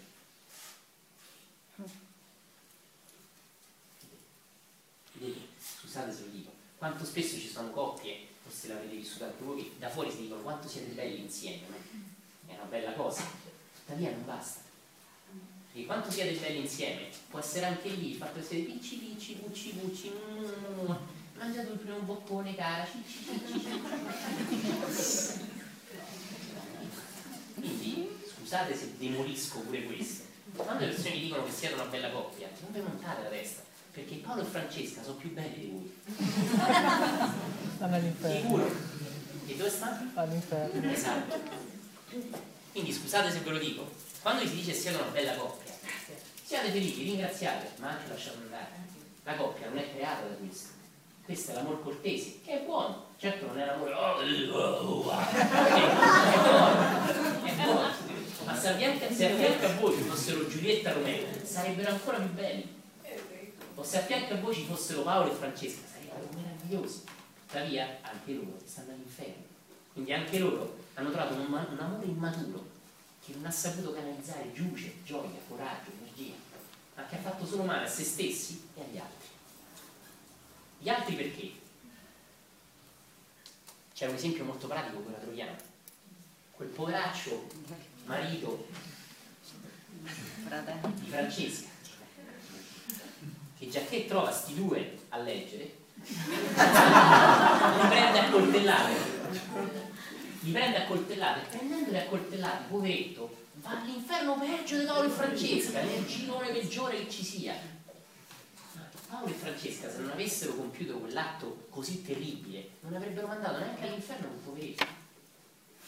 Tu dici che se, lo- che se il marito non li avesse uccisi loro non sarebbero all'inferno o sarebbero all'inferno? Su questo possiamo disquisire tanto. Tuttavia, quello che vi voglio far notare è il fatto reale che la Divina Commedia cita, e cioè il fatto che la sofferenza di Paolo e Francesca non si siano pure riflessi sul far male anche a un'altra persona, che magari inconsapevolmente il giorno dopo avrebbe ucciso qualcun altro? Ma magari no, perché in quel giorno in più di vita avrebbe potuto incontrare un Gata Malbud e dicendo cazzo vai che fai? Ti faccio capire due cose. E magari avrebbe fatto quel salto in cui non sarebbe incappato su quelli che erano in realtà in quella sofferenza. Questo dico, cioè davanti a, molto curiosa. davanti a una realtà di comportamento... Aspetta perché ne parliamo tra un po', Eh. faccio vedere pure un pezzo di film. No. Poi ne guardate voi. Infatti no. O animal grazioso e benigno. Ricordatevi queste parole. Ricordatevi queste parole, è bellissimo, sono stupendamente profonde. Animal grazioso e benigno. Quindi l'animale in Dante è gentile e fa del bene. Quindi Francesca riflette sul fatto che l'animale in lei ha fatto del male, mentre invece l'animale in Dante è già benigno e fa del bene.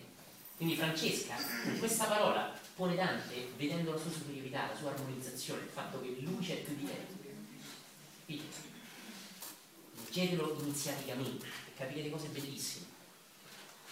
Ma anche perché, ma se no, ma ti posso chiamare animale gentile e grazioso? Ma che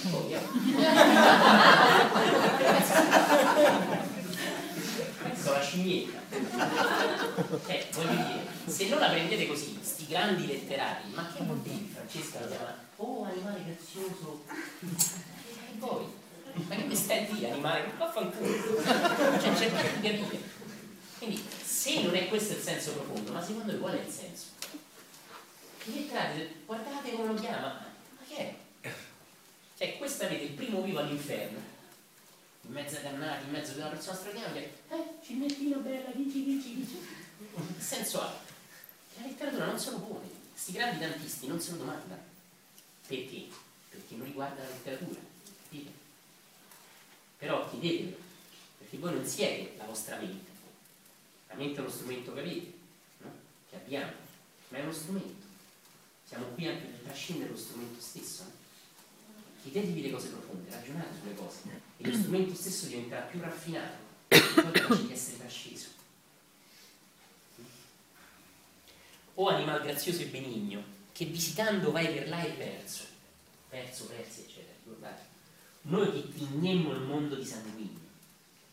Quindi qua, come già ho detto, Paolo, cioè Francesca, è cosciente del fatto che noi abbiamo creato dolore, tu sei, sei ingentilito e l'animale in te fa invece del bene e benigno. Quindi Francesca pone l'enfasi sulla differenza tra noi e te, lo riconosce in quanto maestro. Capite? E riconosce, grazie al fatto che l'animale in lui è gentile e benigno, il fatto che possa stare lì in mezzo senza esserne coinvolto, in mezzo all'inferno, essendo beato e centrato. Bello, eh? Se fosse amico il re dell'universo, noi pregheremmo lui della tua pace. Poi dai pietà del nostro mal perverso. Se queste paroline che cosa ci fanno vedere, vedete? Una cosa bellissima, no? Che cioè Paolo e Francesca dicono che se noi avessimo Dio per amico, e di fatto non è Dio non nostro amico, ma noi non amici di Dio, mm, noi lo pregheremo per te, perché tu hai manifestato pietà verso la nostra perversione. Perché rimane stupito di questo fatto? Perché evidentemente tutte le anime dannate come loro non mostrano pietà per la loro perversione, ma mostrano critica. Vi ricordate, poche pagine prima abbiamo visto questa regina che tanto era perversa, la volta prima, vi ricordate? Tanto era perversa che rese la perversione la legge del suo paese, vi ricordate? Quindi che cosa sta dicendo Dante? Che la persona perversa critica la perversione in te e la condanna. Rompete. Ma che la persona che invece ha pietà per te è la persona che è andata oltre. Quindi io condanno in te quello che non ho superato in me. Non so se capite, è straordinario. Quindi Paolo e Francesca, dico tutte e due perché Francesca parla per entrambi, notano in Dante una cosa stupenda. Mentre tutti gli altri li scannano, li giudicano e chissà quant'altro, perché anche loro stessi stanno all'inferno. Di fatto se non dall'inferno da dove gridi? Se non sei in uno stato inferiore d'inferno, come fai a criticare? Da più puoi dare consigli, puoi far notare che stai a fare una cazzata, ma non è una critica, uno sparare a zero sugli altri, non è un giudizio, è un aiuto, è un farti vedere, non è così. Quindi notate la bellezza del fatto che Paolo e Francesca rimangono stupiti dal fatto che Dante prova pietà per la loro perversione, di nuovo perversione, non amore.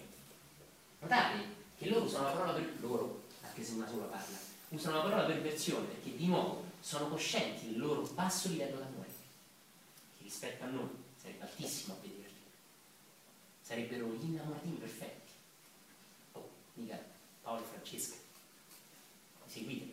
Vi prego di ragionare profondamente su queste cose perché Dante in maniere diverse ci fa notare quante diverse volte che l'amore non è passione, l'amore non è innamoramento, l'amore non è essere perso per quella, l'amore non è essere avvinghiati addirittura all'inferno, che sarebbe una cosa meravigliosa. No, no, no, i messaggi di Dante sono chiari. Seppure da parte sua non c'è mai un giudizio, questa è anche la sua grandezza. Ci trasmette il senso del no, senza biasimare e criticare nessuno, ma solo amando, rispettando e provando pietà. È straordinario questo. Questo, cari amici, è l'odore della grandezza. Annusate. E qui arriva grandezza. Se la cogliete fuori di voi, la accendete dentro di voi.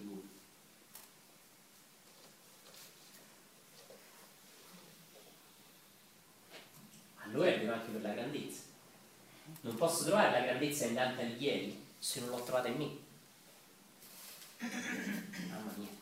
Quindi io posso notare tanto è straordinario Dante Alighieri quanto ho conosciuto più o meno consapevolmente la, la straordinarietà dentro me.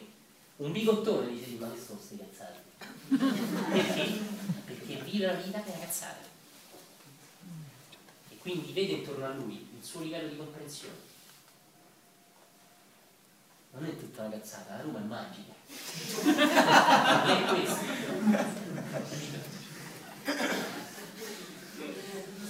Tutto rispetto alla Roma. Lo rileggo, attenzione. Notate che bellezza questa cosa. Le anime dannate pregherebbero ma non possono. Mamma mia. Eh, è bellissimo. Cioè, stanno dicendo, se potessimo pregare, pregheremmo per te. Quindi Dante ci sta dicendo una caratteristica delle anime dannate, cioè l'incapacità, l'impossibilità di pregare. L'impossibilità di toccare uno stato di profonda interiorizzazione. ma tutto è incentrato sul ripetere coercitivamente la loro superficiale vita, il loro errore, la loro sofferenza, ripetere, ripetere, ripetere. Non c'è tempo per fermarsi e pregare o meditare. E questo è una delle dannazioni. I dannati non sono mai nel presente. Questo ce lo dirà un po' più avanti, forse qualcuno sa anche loro, ma ci farà vedere che la caratteristica dell'inferno è che tutti i dannati sono o nel passato o nel futuro. Cavolo, mai nel presente. È bellissimo. È una casualità, ovviamente. Se fosse amico il re dell'universo, noi pregheremmo lui della tua pace, poi hai pietà del nostro mal perverso. Se queste sono parole straordinarie. Di quel che udire e che parlarvi vi piace, noi udiremo e parleremo a voi, mentre che il vento, come fa, ci tace. Qui che cosa stiamo dicendo? Il vento per un po' ci permetterà di parlare con voi. Quindi stanno ponendo l'enfasi sul fatto che è qualcosa di temporaneo. Quindi vi diciamo, parliamo con voi volentieri, ma sappiate che non possiamo stare per tanto. Quindi è bellissimo. Il vento è lo stesso che li ha portati lì, ricordate? E è lo stesso che loro sanno che ora li porterà di là. Quindi è quella presenza di Dio che non c'è ma c'è. C'è ma non c'è. Anche all'inferno, bellissimo. Tanto pure qui. Se all'epoca, nel 1200 dicevi Dio ama anche i dannati, non succederà niente, mi stai che salsiccia. Siete la terra dove nata fui, sulla marina dove il Po discende, per avere pace con seguaci suoi. Qui sapete la storia di Paolo e Francesca, no? La zona di Rimini, quella zona lì, una zona molto bella, no? Paolo e Francesca chi erano? Erano due persone molto belle, ma anche probabilmente molto sensibili, molto anime gentili, no? Amor gentile, cui dicevo. Però per motivi di interessi, di lotte, di tensioni, come all'epoca usava sempre, Francesca fu destinata non a Paolo, ma al fratello. Ho capito Giorgetto. E la cosa tremenda è che fu Paolo a dover portare l'annuncio di matrimonio col fratello. La cosa incredibile è che Francesca, quando vide questo bellissimo uomo arrivare, fu tutta felice perché capì che era lui l'uomo da sposare. Questa cosa molto forte. Allora parte voi per poveracci, ma che colpa hanno? No? Cercate di ragionare. Ma che colpa hanno? Li hanno fatti sposare?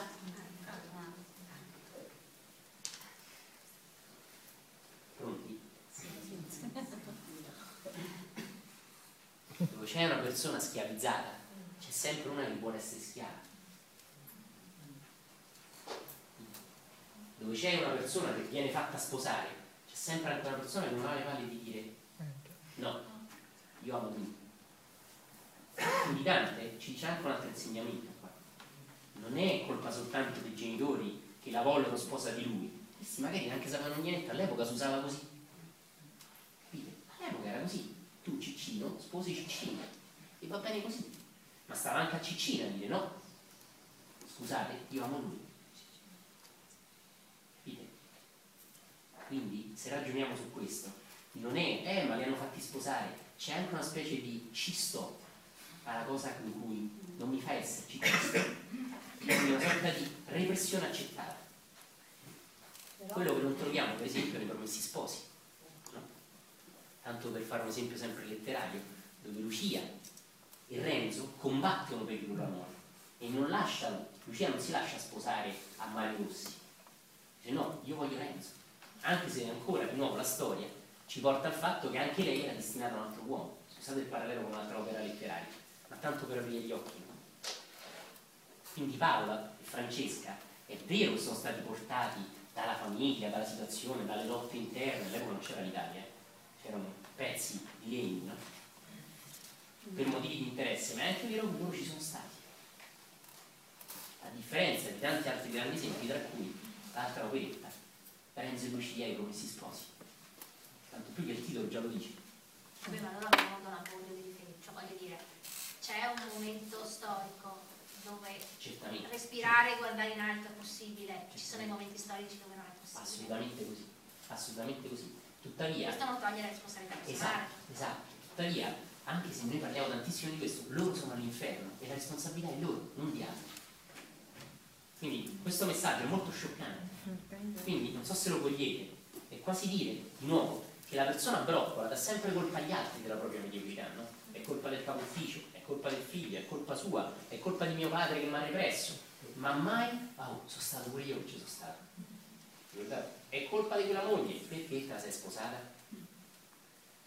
Eh, ma l'epoca era diversa. Perché non te ne sei accorto? No, no, è colpa sua, è colpa sua. Via. Scusate se batto sempre sulle stesse cose, perché cose meravigliose poetiche devono essere anche pratiche. Quando sempre persone dicono è sempre colpa di mio marito, vanno dallo psicologo, dallo psichiatra, eh, manca responsabilità, manca dire sono stato sciocco io. Non ci siamo accorti di questo, siamo stati sì, bene insieme vent'anni, ora con amore separiamoci, senza farci la guerra, senza spargere sangue. Quindi, il modo in cui ci si lascia parla del modo in cui si è stati insieme. Sì, quasi per tutti. Per tutti. Se ci si lascia con la guerra, se ci si lascia con la guerra, ma tu pensi che c'è un rapporto meraviglioso? E come mai finisce con la guerra? Ma se io semino banani, ma che raccolgo mele? Oh, a te dovrebbe sentire verità, che... Ecco perché ti vivi per culo. Se tu semini banani, raccogli i banani. Il modo in cui ti sei lasciato parla del modo in cui sei stato con lui e con lei. Capisci?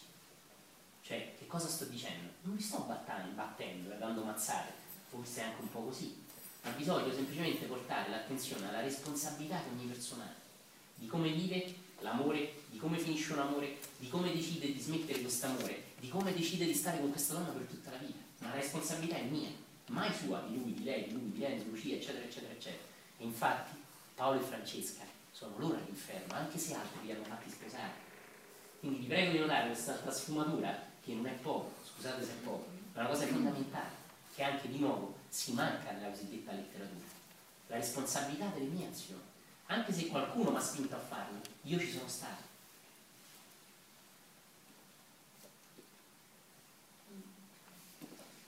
Chi è pronto a prendersi questa responsabilità? Questo è fortissimo.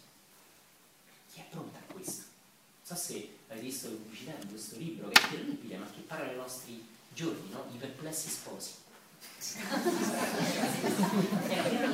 E da chi è scritto? È scritto da un avvocato divorzionalista insieme a una psicologa delle coppie. Aspetta, di che parla? Parla solo di una cosa, dell'assenza di amore e dell'assenza di padre. Di una miriade di bambacioni, senza coglioni, scusate la mia, e senza amore vero. Ma che ti stai a raccontare che stavamo bene insieme e poi te lasci così? E poi ci vuoi l'avvocato e poi non puoi parlare se non tramite carabinieri. Ma ancora devi per culo. E poi vieni qua a sentire Dante. Capito che c'è dietro al fatto che Paolo e Francesca stanno all'inferno? Capito che cosa dice della tua vita? Che tu sei responsabile, anche quando è colpa della, apparentemente dell'altro, l'altro l'ha portato a sposare, è colpa tua anche te, perché devi dire no. E devi dire no. Infatti al paradiso, qui troviamo, adesso lo accenno appena, troviamo il riflesso di questo lato, di una donna, ricordate, che era forzata a sposare un uomo e che ha detto no, l'hanno addirittura uccisa. E morendo, Dante la mette al paradiso. Qual è la sua forza? Pensate che strano, tutti i mistici dicono dire sì, di accettare, ma la sua forza è stata la dignità di un uomo. L'hanno addirittura ammazzata. Via. Adesso faccio nomi, esempi e cose, ci arriveremo tra 28 anni. Sei ottimista? Voglio, voglio soltanto far notare la grandezza, per favore, cogliete la grandezza della responsabilità. La responsabilità, le palle. Un bambacione non può amare, un broccolone non può essere una persona con cui condividere cose importanti della vita. Ma se te ti sei sposato un broccolo, sei una broccola. Capito? Eh no, perché provi. Sai perché ti incasini così tanto, tanti schier? Perché non hai le palle per vedere. Nel momento in cui lo vedi, stai già migliorando. L'enfasi non è su lui è un broccolo. Il broccolo va bene così com'è e avrà la sua vita per cambiare. L'enfasi è che tu hai accettato un broccolo. Ora immagina Gautama Buddha che sposa un cavolfiore all'altare immagino che è Gautama Buddha che, spande luce con sapore che arriva come della terra no? a fianco un cavolfiore col velo no per fuori immagino c'è l'altare Gautama Buddha che levita che galleggia, che spande amore, c'è il cavolfiore. Mamma mi sposo, che figo, il fianco Gautama Buddha. E un giorno Gautama Buddha dice, lei è una Immaginalo, immagina. Suona un po' strano, vero? Sì. Suona strano. E suona esattamente come la realtà è. La realtà su questo piano. Un cavolfiore sposa un cavolfiore un codardo, eh ma adesso mio marito è un codardo. Anni fa non era Conan il Barbaro. Non era, non Tarzan, non era Zorro, era broccolo che adesso. E anzi dirò di più, tutt'al più era un po' meglio di come adesso, perché sono vent'anni che gli triti le palle. In realtà, scusate se dico così, in realtà è un po' peggiorato. Ma anche è un po' migliorato perché a forza di tartassato quello un po' ha trasceso però per favore la mia intenzione io gioco ma permettete di usare questa parola domanda sono serio. La mia intenzione non è disincantarvi no. Ma vedere l'attenzione come è portata da una società superficiale sull'innamoramento perdendo l'amore.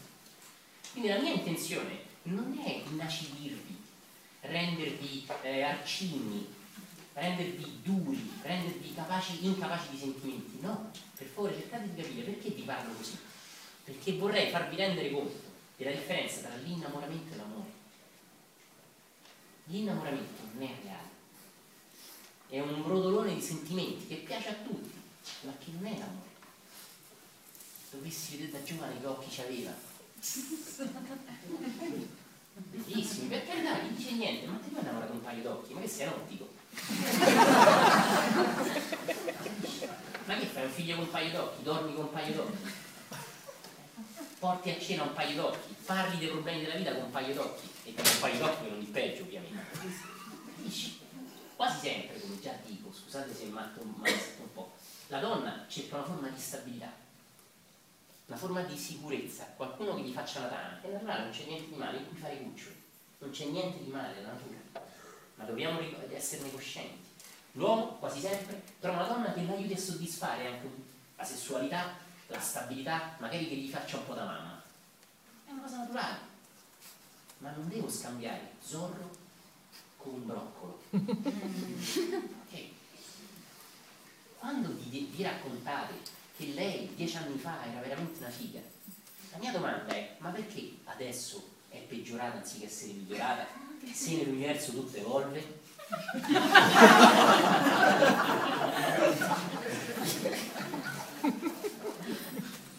Sto scherzando. Ma capite quello che voglio dire. Cioè, la persona che oggi è stata accusare di essere terribile è meglio di quanto era vent'anni fa. Il problema è che tu vent'anni fa c'avevi prosciutto sugli occhi vuoi non mangiare carne secondo me, ma sugli occhi ce l'avevi. Dici, ma perché c'è il prosciutto sugli occhi? È una cosa anche bella, perché un ragazzino era una ragazzina lei, ma era una ragazzina che col fiore, non era una ragazzina Cleopatra. Perché Cleopatra ragazzina, quando cresce, indovina un po' che diventa? Cleopatra. Zorro da bambino, quando cresce, indovina che diventa? Zorro. Se oggi a fianco è un Tarzan, è perché quello da bambino era un piccolo Tarzan ma non raccontarti che oggi è un codardo deficiente che si scopa tutte e che pensa soltanto a uscire in barca e che invece vent'anni fa era un tarzanino. Perché la cretina sei tu, non è tu. Non so se capite quello che voglio dire. Vi faccio un altro esempio tremendo. L'ho già fatto l'altra volta e permettete di battere un po' il ferro prima della pausa, così poi prendiamo un po' d'acqua.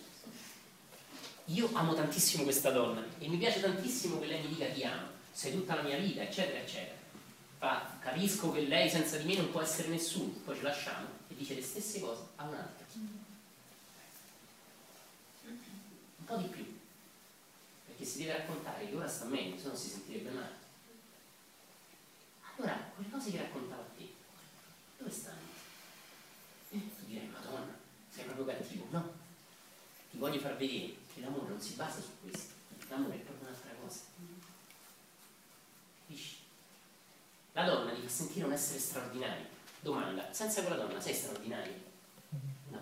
C'hai la gobba, fai così alla gola. Poi passi davanti a lei. Passa lei. Sei sempre stato Shrek. Vai amato perché sei un bellissimo Shrek. Ma poi capisci? Shrek non è sbagliato. Shrek è bellissimo. Ma se io lo confondo per Zorro, ho sbagliato. Perché io amo Zorro, lui è Shrek. Che cazzo a fare? Lui poveraccio fa uno sforzo tutti i giorni con sto mantellino che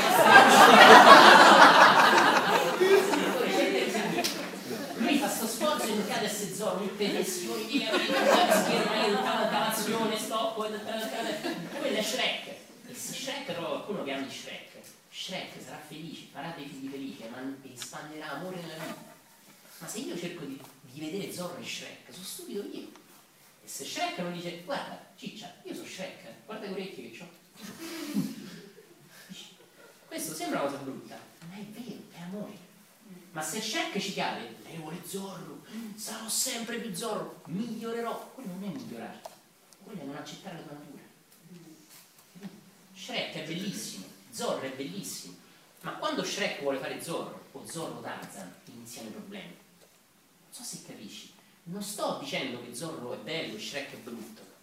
Sto dicendo che se ami Shrek, sarai felice di stare a fianco a Shrek.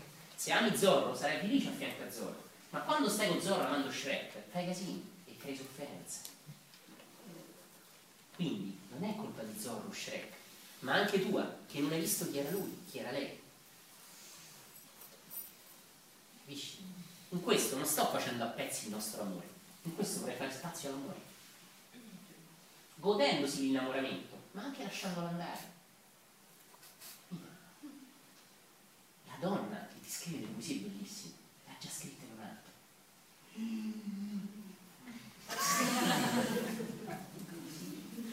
La sai un'altra cosa? Già chi continua a scrivere perché sta migliorando? Quando vi lascerete scriverà poesie più belle del mare. E allora le poesie per te, che stanno? Lo dico io che stanno. Sono parte del processo di amore con la minuscola. E va benissimo così, va accettato e va amato. Ma da non confondersi. Questo è tremendo. Voi vedete una donna vicino, un uomo vicino, che vi dice che siete esseri straordinari, voi ci credete. Voi ci credete. Ma quando vi lasciate, va, trova un'altra a cui dire che è straordinario. Quindi quanto valeva quello che vi diceva? Oppure trova un'altra a cui mandare sms d'amore, tu credevi che eri l'unico, leggevi su sms, fa proprio figo, perché questo che scatta in te. Non è quanto è carina, no, no, quanto so figo che lei mi manda un messaggio così. So proprio unico. Questi, cari amici, è l'ego. L'amore non nasce nell'ego, nasce nello spirito. L'amore è elevazione. L'innamoramento o la passione è soddisfacimento. E quando io trovo qualcosa che mi soddisfa, non è amore. Mi soddisfa che la persona mi dice queste parole, mi soddisfa che la persona va sul tetto a guardare le scritte e a scrivere poesie d'amore. Goditele! Ma Non è amore. Non sto maciullando niente, sto semplicemente portando l'attenzione su qualcosa ancora di più grande di così. Può l'uomo del 2012, in una società tecnologicamente evoluta, evolvere la propria coscienza? Può. Dirò di più, deve. Deve. E chi sono i primi? Le persone più coraggiose, le persone più intelligenti, le persone più spiritualmente libere, non tanto azzaccate, schiacciate da un credo, quanto capaci di vedere qualcosa in più nella vita materiale. Quel qualcosa in più è l'amore. Quel qualcosa invece ti blocca è l'innamoramento. È una cosa bella, non è una cosa negativa, ma è solo l'inizio. Capisci? Quanti di voi hanno vissuto passioni bellissime che sono sfiorite? Un seme per dare la pianta deve rompersi. Così l'innamoramento per portare l'amore deve finire. deve lasciare spazio a qualcosa di più enorme dell'amore. Ma se io volevo solo l'innamoramento, quando finisce l'innamoramento è finito l'amore. Non è finito l'amore, sta cambiando come un bruco una farfalla. Ma se io volevo quel tipo di amore, che non è amore o è amore con la minuscola, è chiaro che io sarò sempre in crisi. Indovina un po' che farò? Passerò da lei a lei, a lei, a lei, sempre. E poi oh, finisce. Non è finito, è trasformato. Capite? Di nuovo, quando arriva la batosta di quello che prima amava moglie, adesso ama quella e gli manda dei messaggi bellissimi, vi sta facendo male o vi fa forse aprire gli occhi sul fatto che l'amore è un'altra cosa? Tutte e due le cose, cari amici. Fa male e fa crescere. Il senso profondo della croce, il dolore che ti eleva. Ebbene, le più grandi sofferenze che noi viviamo su questo pianeta Terra sono dovute all'amore. Posso dirlo con parole più mie? Sono dovute al fraintendimento dell'amore. E l'amore non fa male, ma la tua scuola di vita per passare dall'amore all'amore fa molto male. L'amore non ha mai fatto male a nessuno. Quello che sembrava amore, ma invece era un calesse, fa male a tanti di noi. Ma è una lezione da accettare. È una batosta che ti fa muovere il culo e che ti dà l'opportunità di saltare da questo piano di realtà, piani diversi, a questo piano di realtà. Capite? Invece no, che faccio io? Non mi accorgo che non, anziché trovare la persona giusta, non cambia il mio modo di amare, non divento più coraggioso, più aperto, e vado in giro tra ora lei, ora lei, ora lei e faccio male a tutte. Quel dolore che io faccio, cari amici, il dolore risponde, rimane attaccato a me, genera quello che si chiama corpo di dolore, un karma, chiamatelo come volete, una colpa, un peccato, usate il linguaggio che più vi piace, non importa il linguaggio che usate, ma muovendomi così io genero solo sofferenza, mi aiuto a partecipare alla costruzione di una società stupida e superficiale. Perché se il mattone non funziona, la casa non tiene. Se la persona è stupida e superficiale, vivendo amori stupidelli, solo innamoramenti, la società è stupida e superficiale. E appena nasce un figlio, gli dà il messaggio che quello è l'amore. E eccolo il tac, viene subito finto amore anche lui. Evviva! Quindi occorrono persone capaci di amare di più, di accorgersi della pauretta e della realtà e di essere più maturi in questo. Persone capaci di prendersi la responsabilità di quello che faccio o di quello che decido di non fare, ma comunque guerrieri. Capite? L'epoca dei divorzi finirà piano. Questa è una cosa importante. Man mano che le persone imparano dagli articoli sulla cosa, impareranno anche a amare di più la persona, ma impareranno anche a non innamorarsi in altri casi in cui semplicemente è solo un vento di passione. È solo un vento di passione, non è qualcosa di più grande, è paglia che prende fuoco, non è laser guercia che brucia, è una casa sulla sabbia, non sulla solida roccia.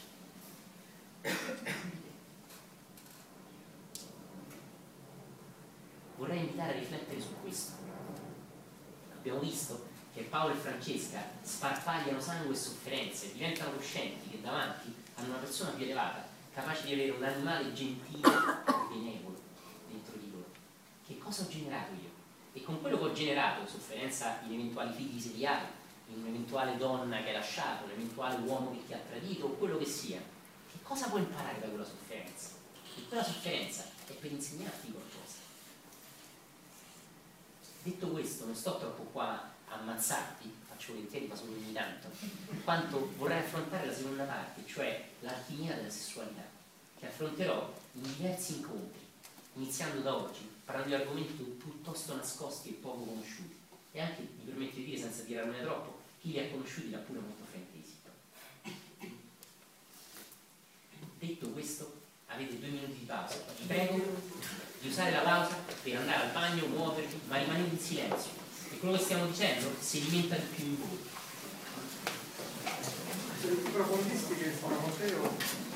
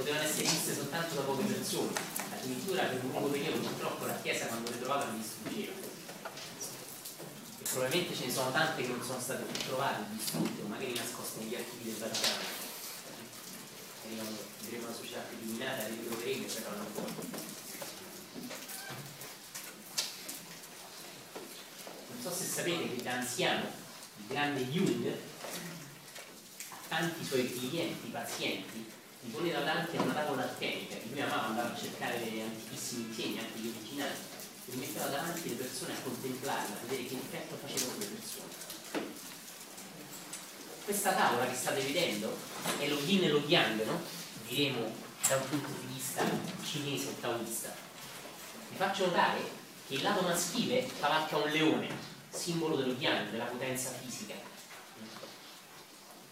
e ha la corona cinta di sole, vedete? E si scontra con la luna, che è femminile, come vedete, e che cavalca un grifone, a cavallo del quale non a caso Orlando Furioso andò sulla luna a ritrovare la sua ragione quando impazzì, vi ricordate che ha letto Ariosto in questa tavola alchemica io non mi voglio mettere a sviscerare profondamente perché stiamo solo un paio di mesi vorrei farvi vedere proprio quanto è forte lo scontro il senso dello scontro. E in questa tavola alchemica è proprio il senso dello scontro anche nelle relazioni, nella coppia. Ed è proprio lo scontro tra un lato di noi e un altro lato di noi, che se armonizzato invece si fonde, quando invece non è armonizzato si scontra. Vorrei farvi vedere altre tavole alchemiche. In questa il lato non armonizzato yin femminile si scontra col lato non armonizzato yang maschile e tutta la mia energia va a nutrire questo scontro, un lato di me contro un altro lato di me. Il lato di me luminoso, pacifico, meditatore, religioso, contro il lato di me animale, bestiale, sessuale, che ha delle pulsioni sane anche naturali, ma fisiche. Quindi l'uno combatte contro l'altro e la mia energia va sciupata nutrendo questo scontro. Attenzione, uso la parola scontro perché è in comune con la parola incontro. E questo scontro, alchemicamente parlando, diventa incontro quando l'energia della persona sono raffinate e elevate, attraverso tante pratiche, di cui quelle che conosciamo sono la preghiera, la meditazione. Ne sono tantissimi, il respiro, il mantra, eccetera, eccetera, ma fondamentalmente si basano sempre su pratiche spirituali. Quindi le tensioni che noi viviamo, non dico che devo cavalcare contro mio marito a cavallo del grifone, che mio marito se va in ufficio cavalcando il leone, eh, sono simboli molto profondi, sono simboli antichissimi, che gli antichi maestri disegnarono per insegnarci qualcosa, non per fare un po' di arte. È una cosa molto interessante. Vi prego di guardare un po' questa immagine che rappresenta un po' il modo in cui noi viviamo la coppia su un piano molto basso, a livello di scontro anziché di incontro.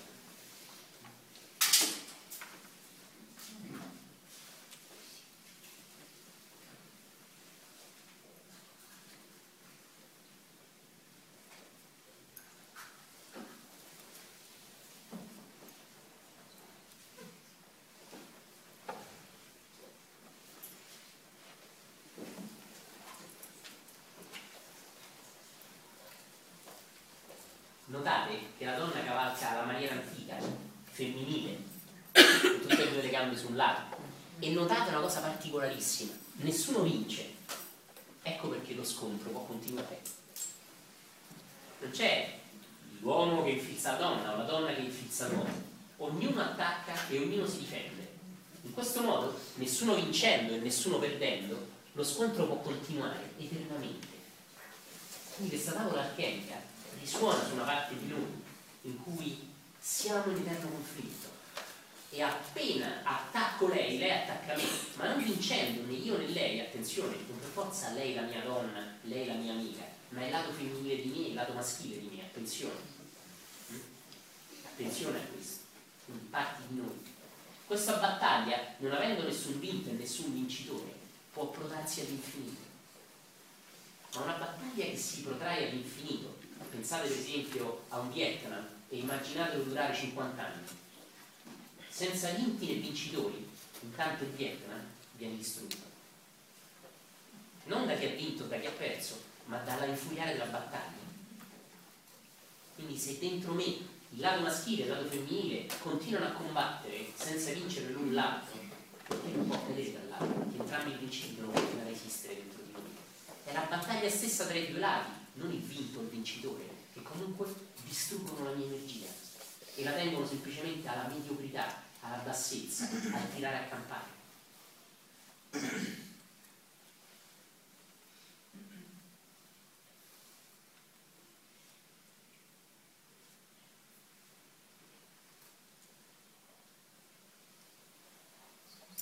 Io mi sono persa la spiegazione chi è, che cos'è? Mario contro...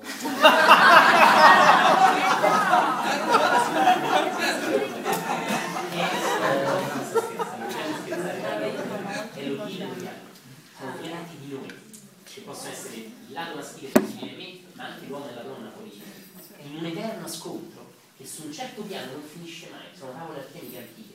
Tra l'altro molto rare come dicevo prima perché la chiesa l'ha distrutto per molto tempo. E appena le trovava le comprava essendo costruite nel passato le distruggeva subito quindi tante sono probabilmente andate completamente perdute. Alcune sono rimaste.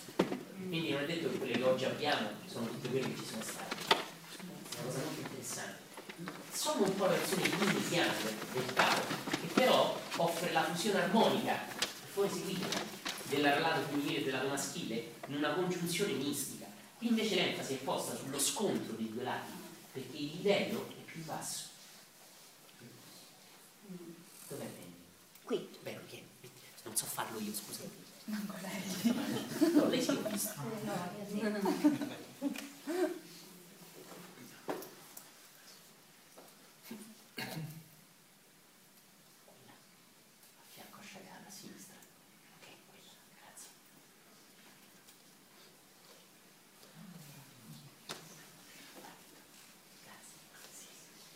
Questa è una tavola meravigliosa che tra l'altro tanti anni fa misi sul blog ed è la ridisegnazione moderna, moderna nel 1500 di un disegno molto più antico che arrivò praticamente distrutto nelle mani non so di chi e che lo ridisegnò uguale fedele all'originale ma con mano moderna, moderna ripeto 1500 chissà il disegno originale a che epoca apparteneva e non so se vedete, è un po' sfocato non so se vedete l'essenza del disegno e cioè l'iniziato che squarcia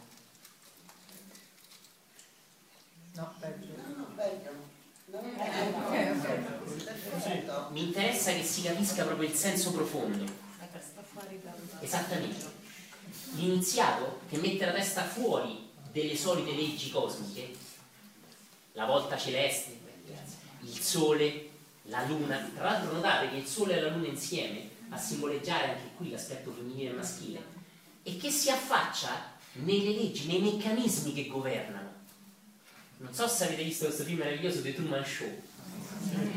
Bene, è un po' questo, no? È un po' questo. Ed è quindi la persona che armonizzando, non so se notate, scusate, questi sono disegni molto distanti tra loro, io ho un po' cercato, eh, non so se notate che in questo caso la Luna e il Sole non si stanno più combattendo. La Luna e il Sole convivono naturalmente, partecipando tutte e due, e col cielo stellato e con l'energia solare, a alimentare la Terra. Questo vuol dire la persona che ha già armonizzato il Sole, la Luna e lui, in lei, che può affacciarsi sotto il velo dell'illusione, squarciarlo, e cogliere delle leggi cosmiche che chi non ha armonizzato il Sole e la Luna non può cogliere. Non so se vi rendete conto della straordinarietà di questi disegni. Pensateli millenari e pensate all'insegnamento che vi è dietro.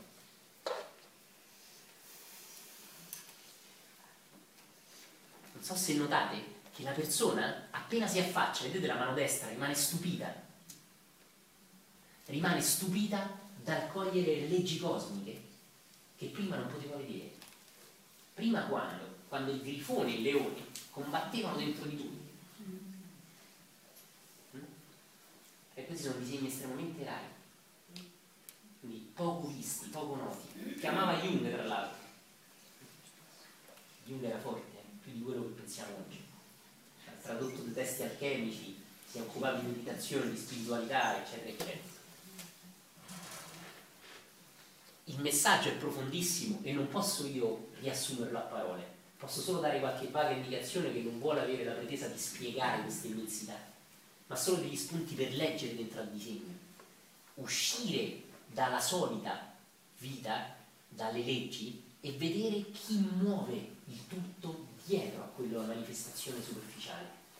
Solo quando Sole e Luna non si combattono più, come nella tavola precedente.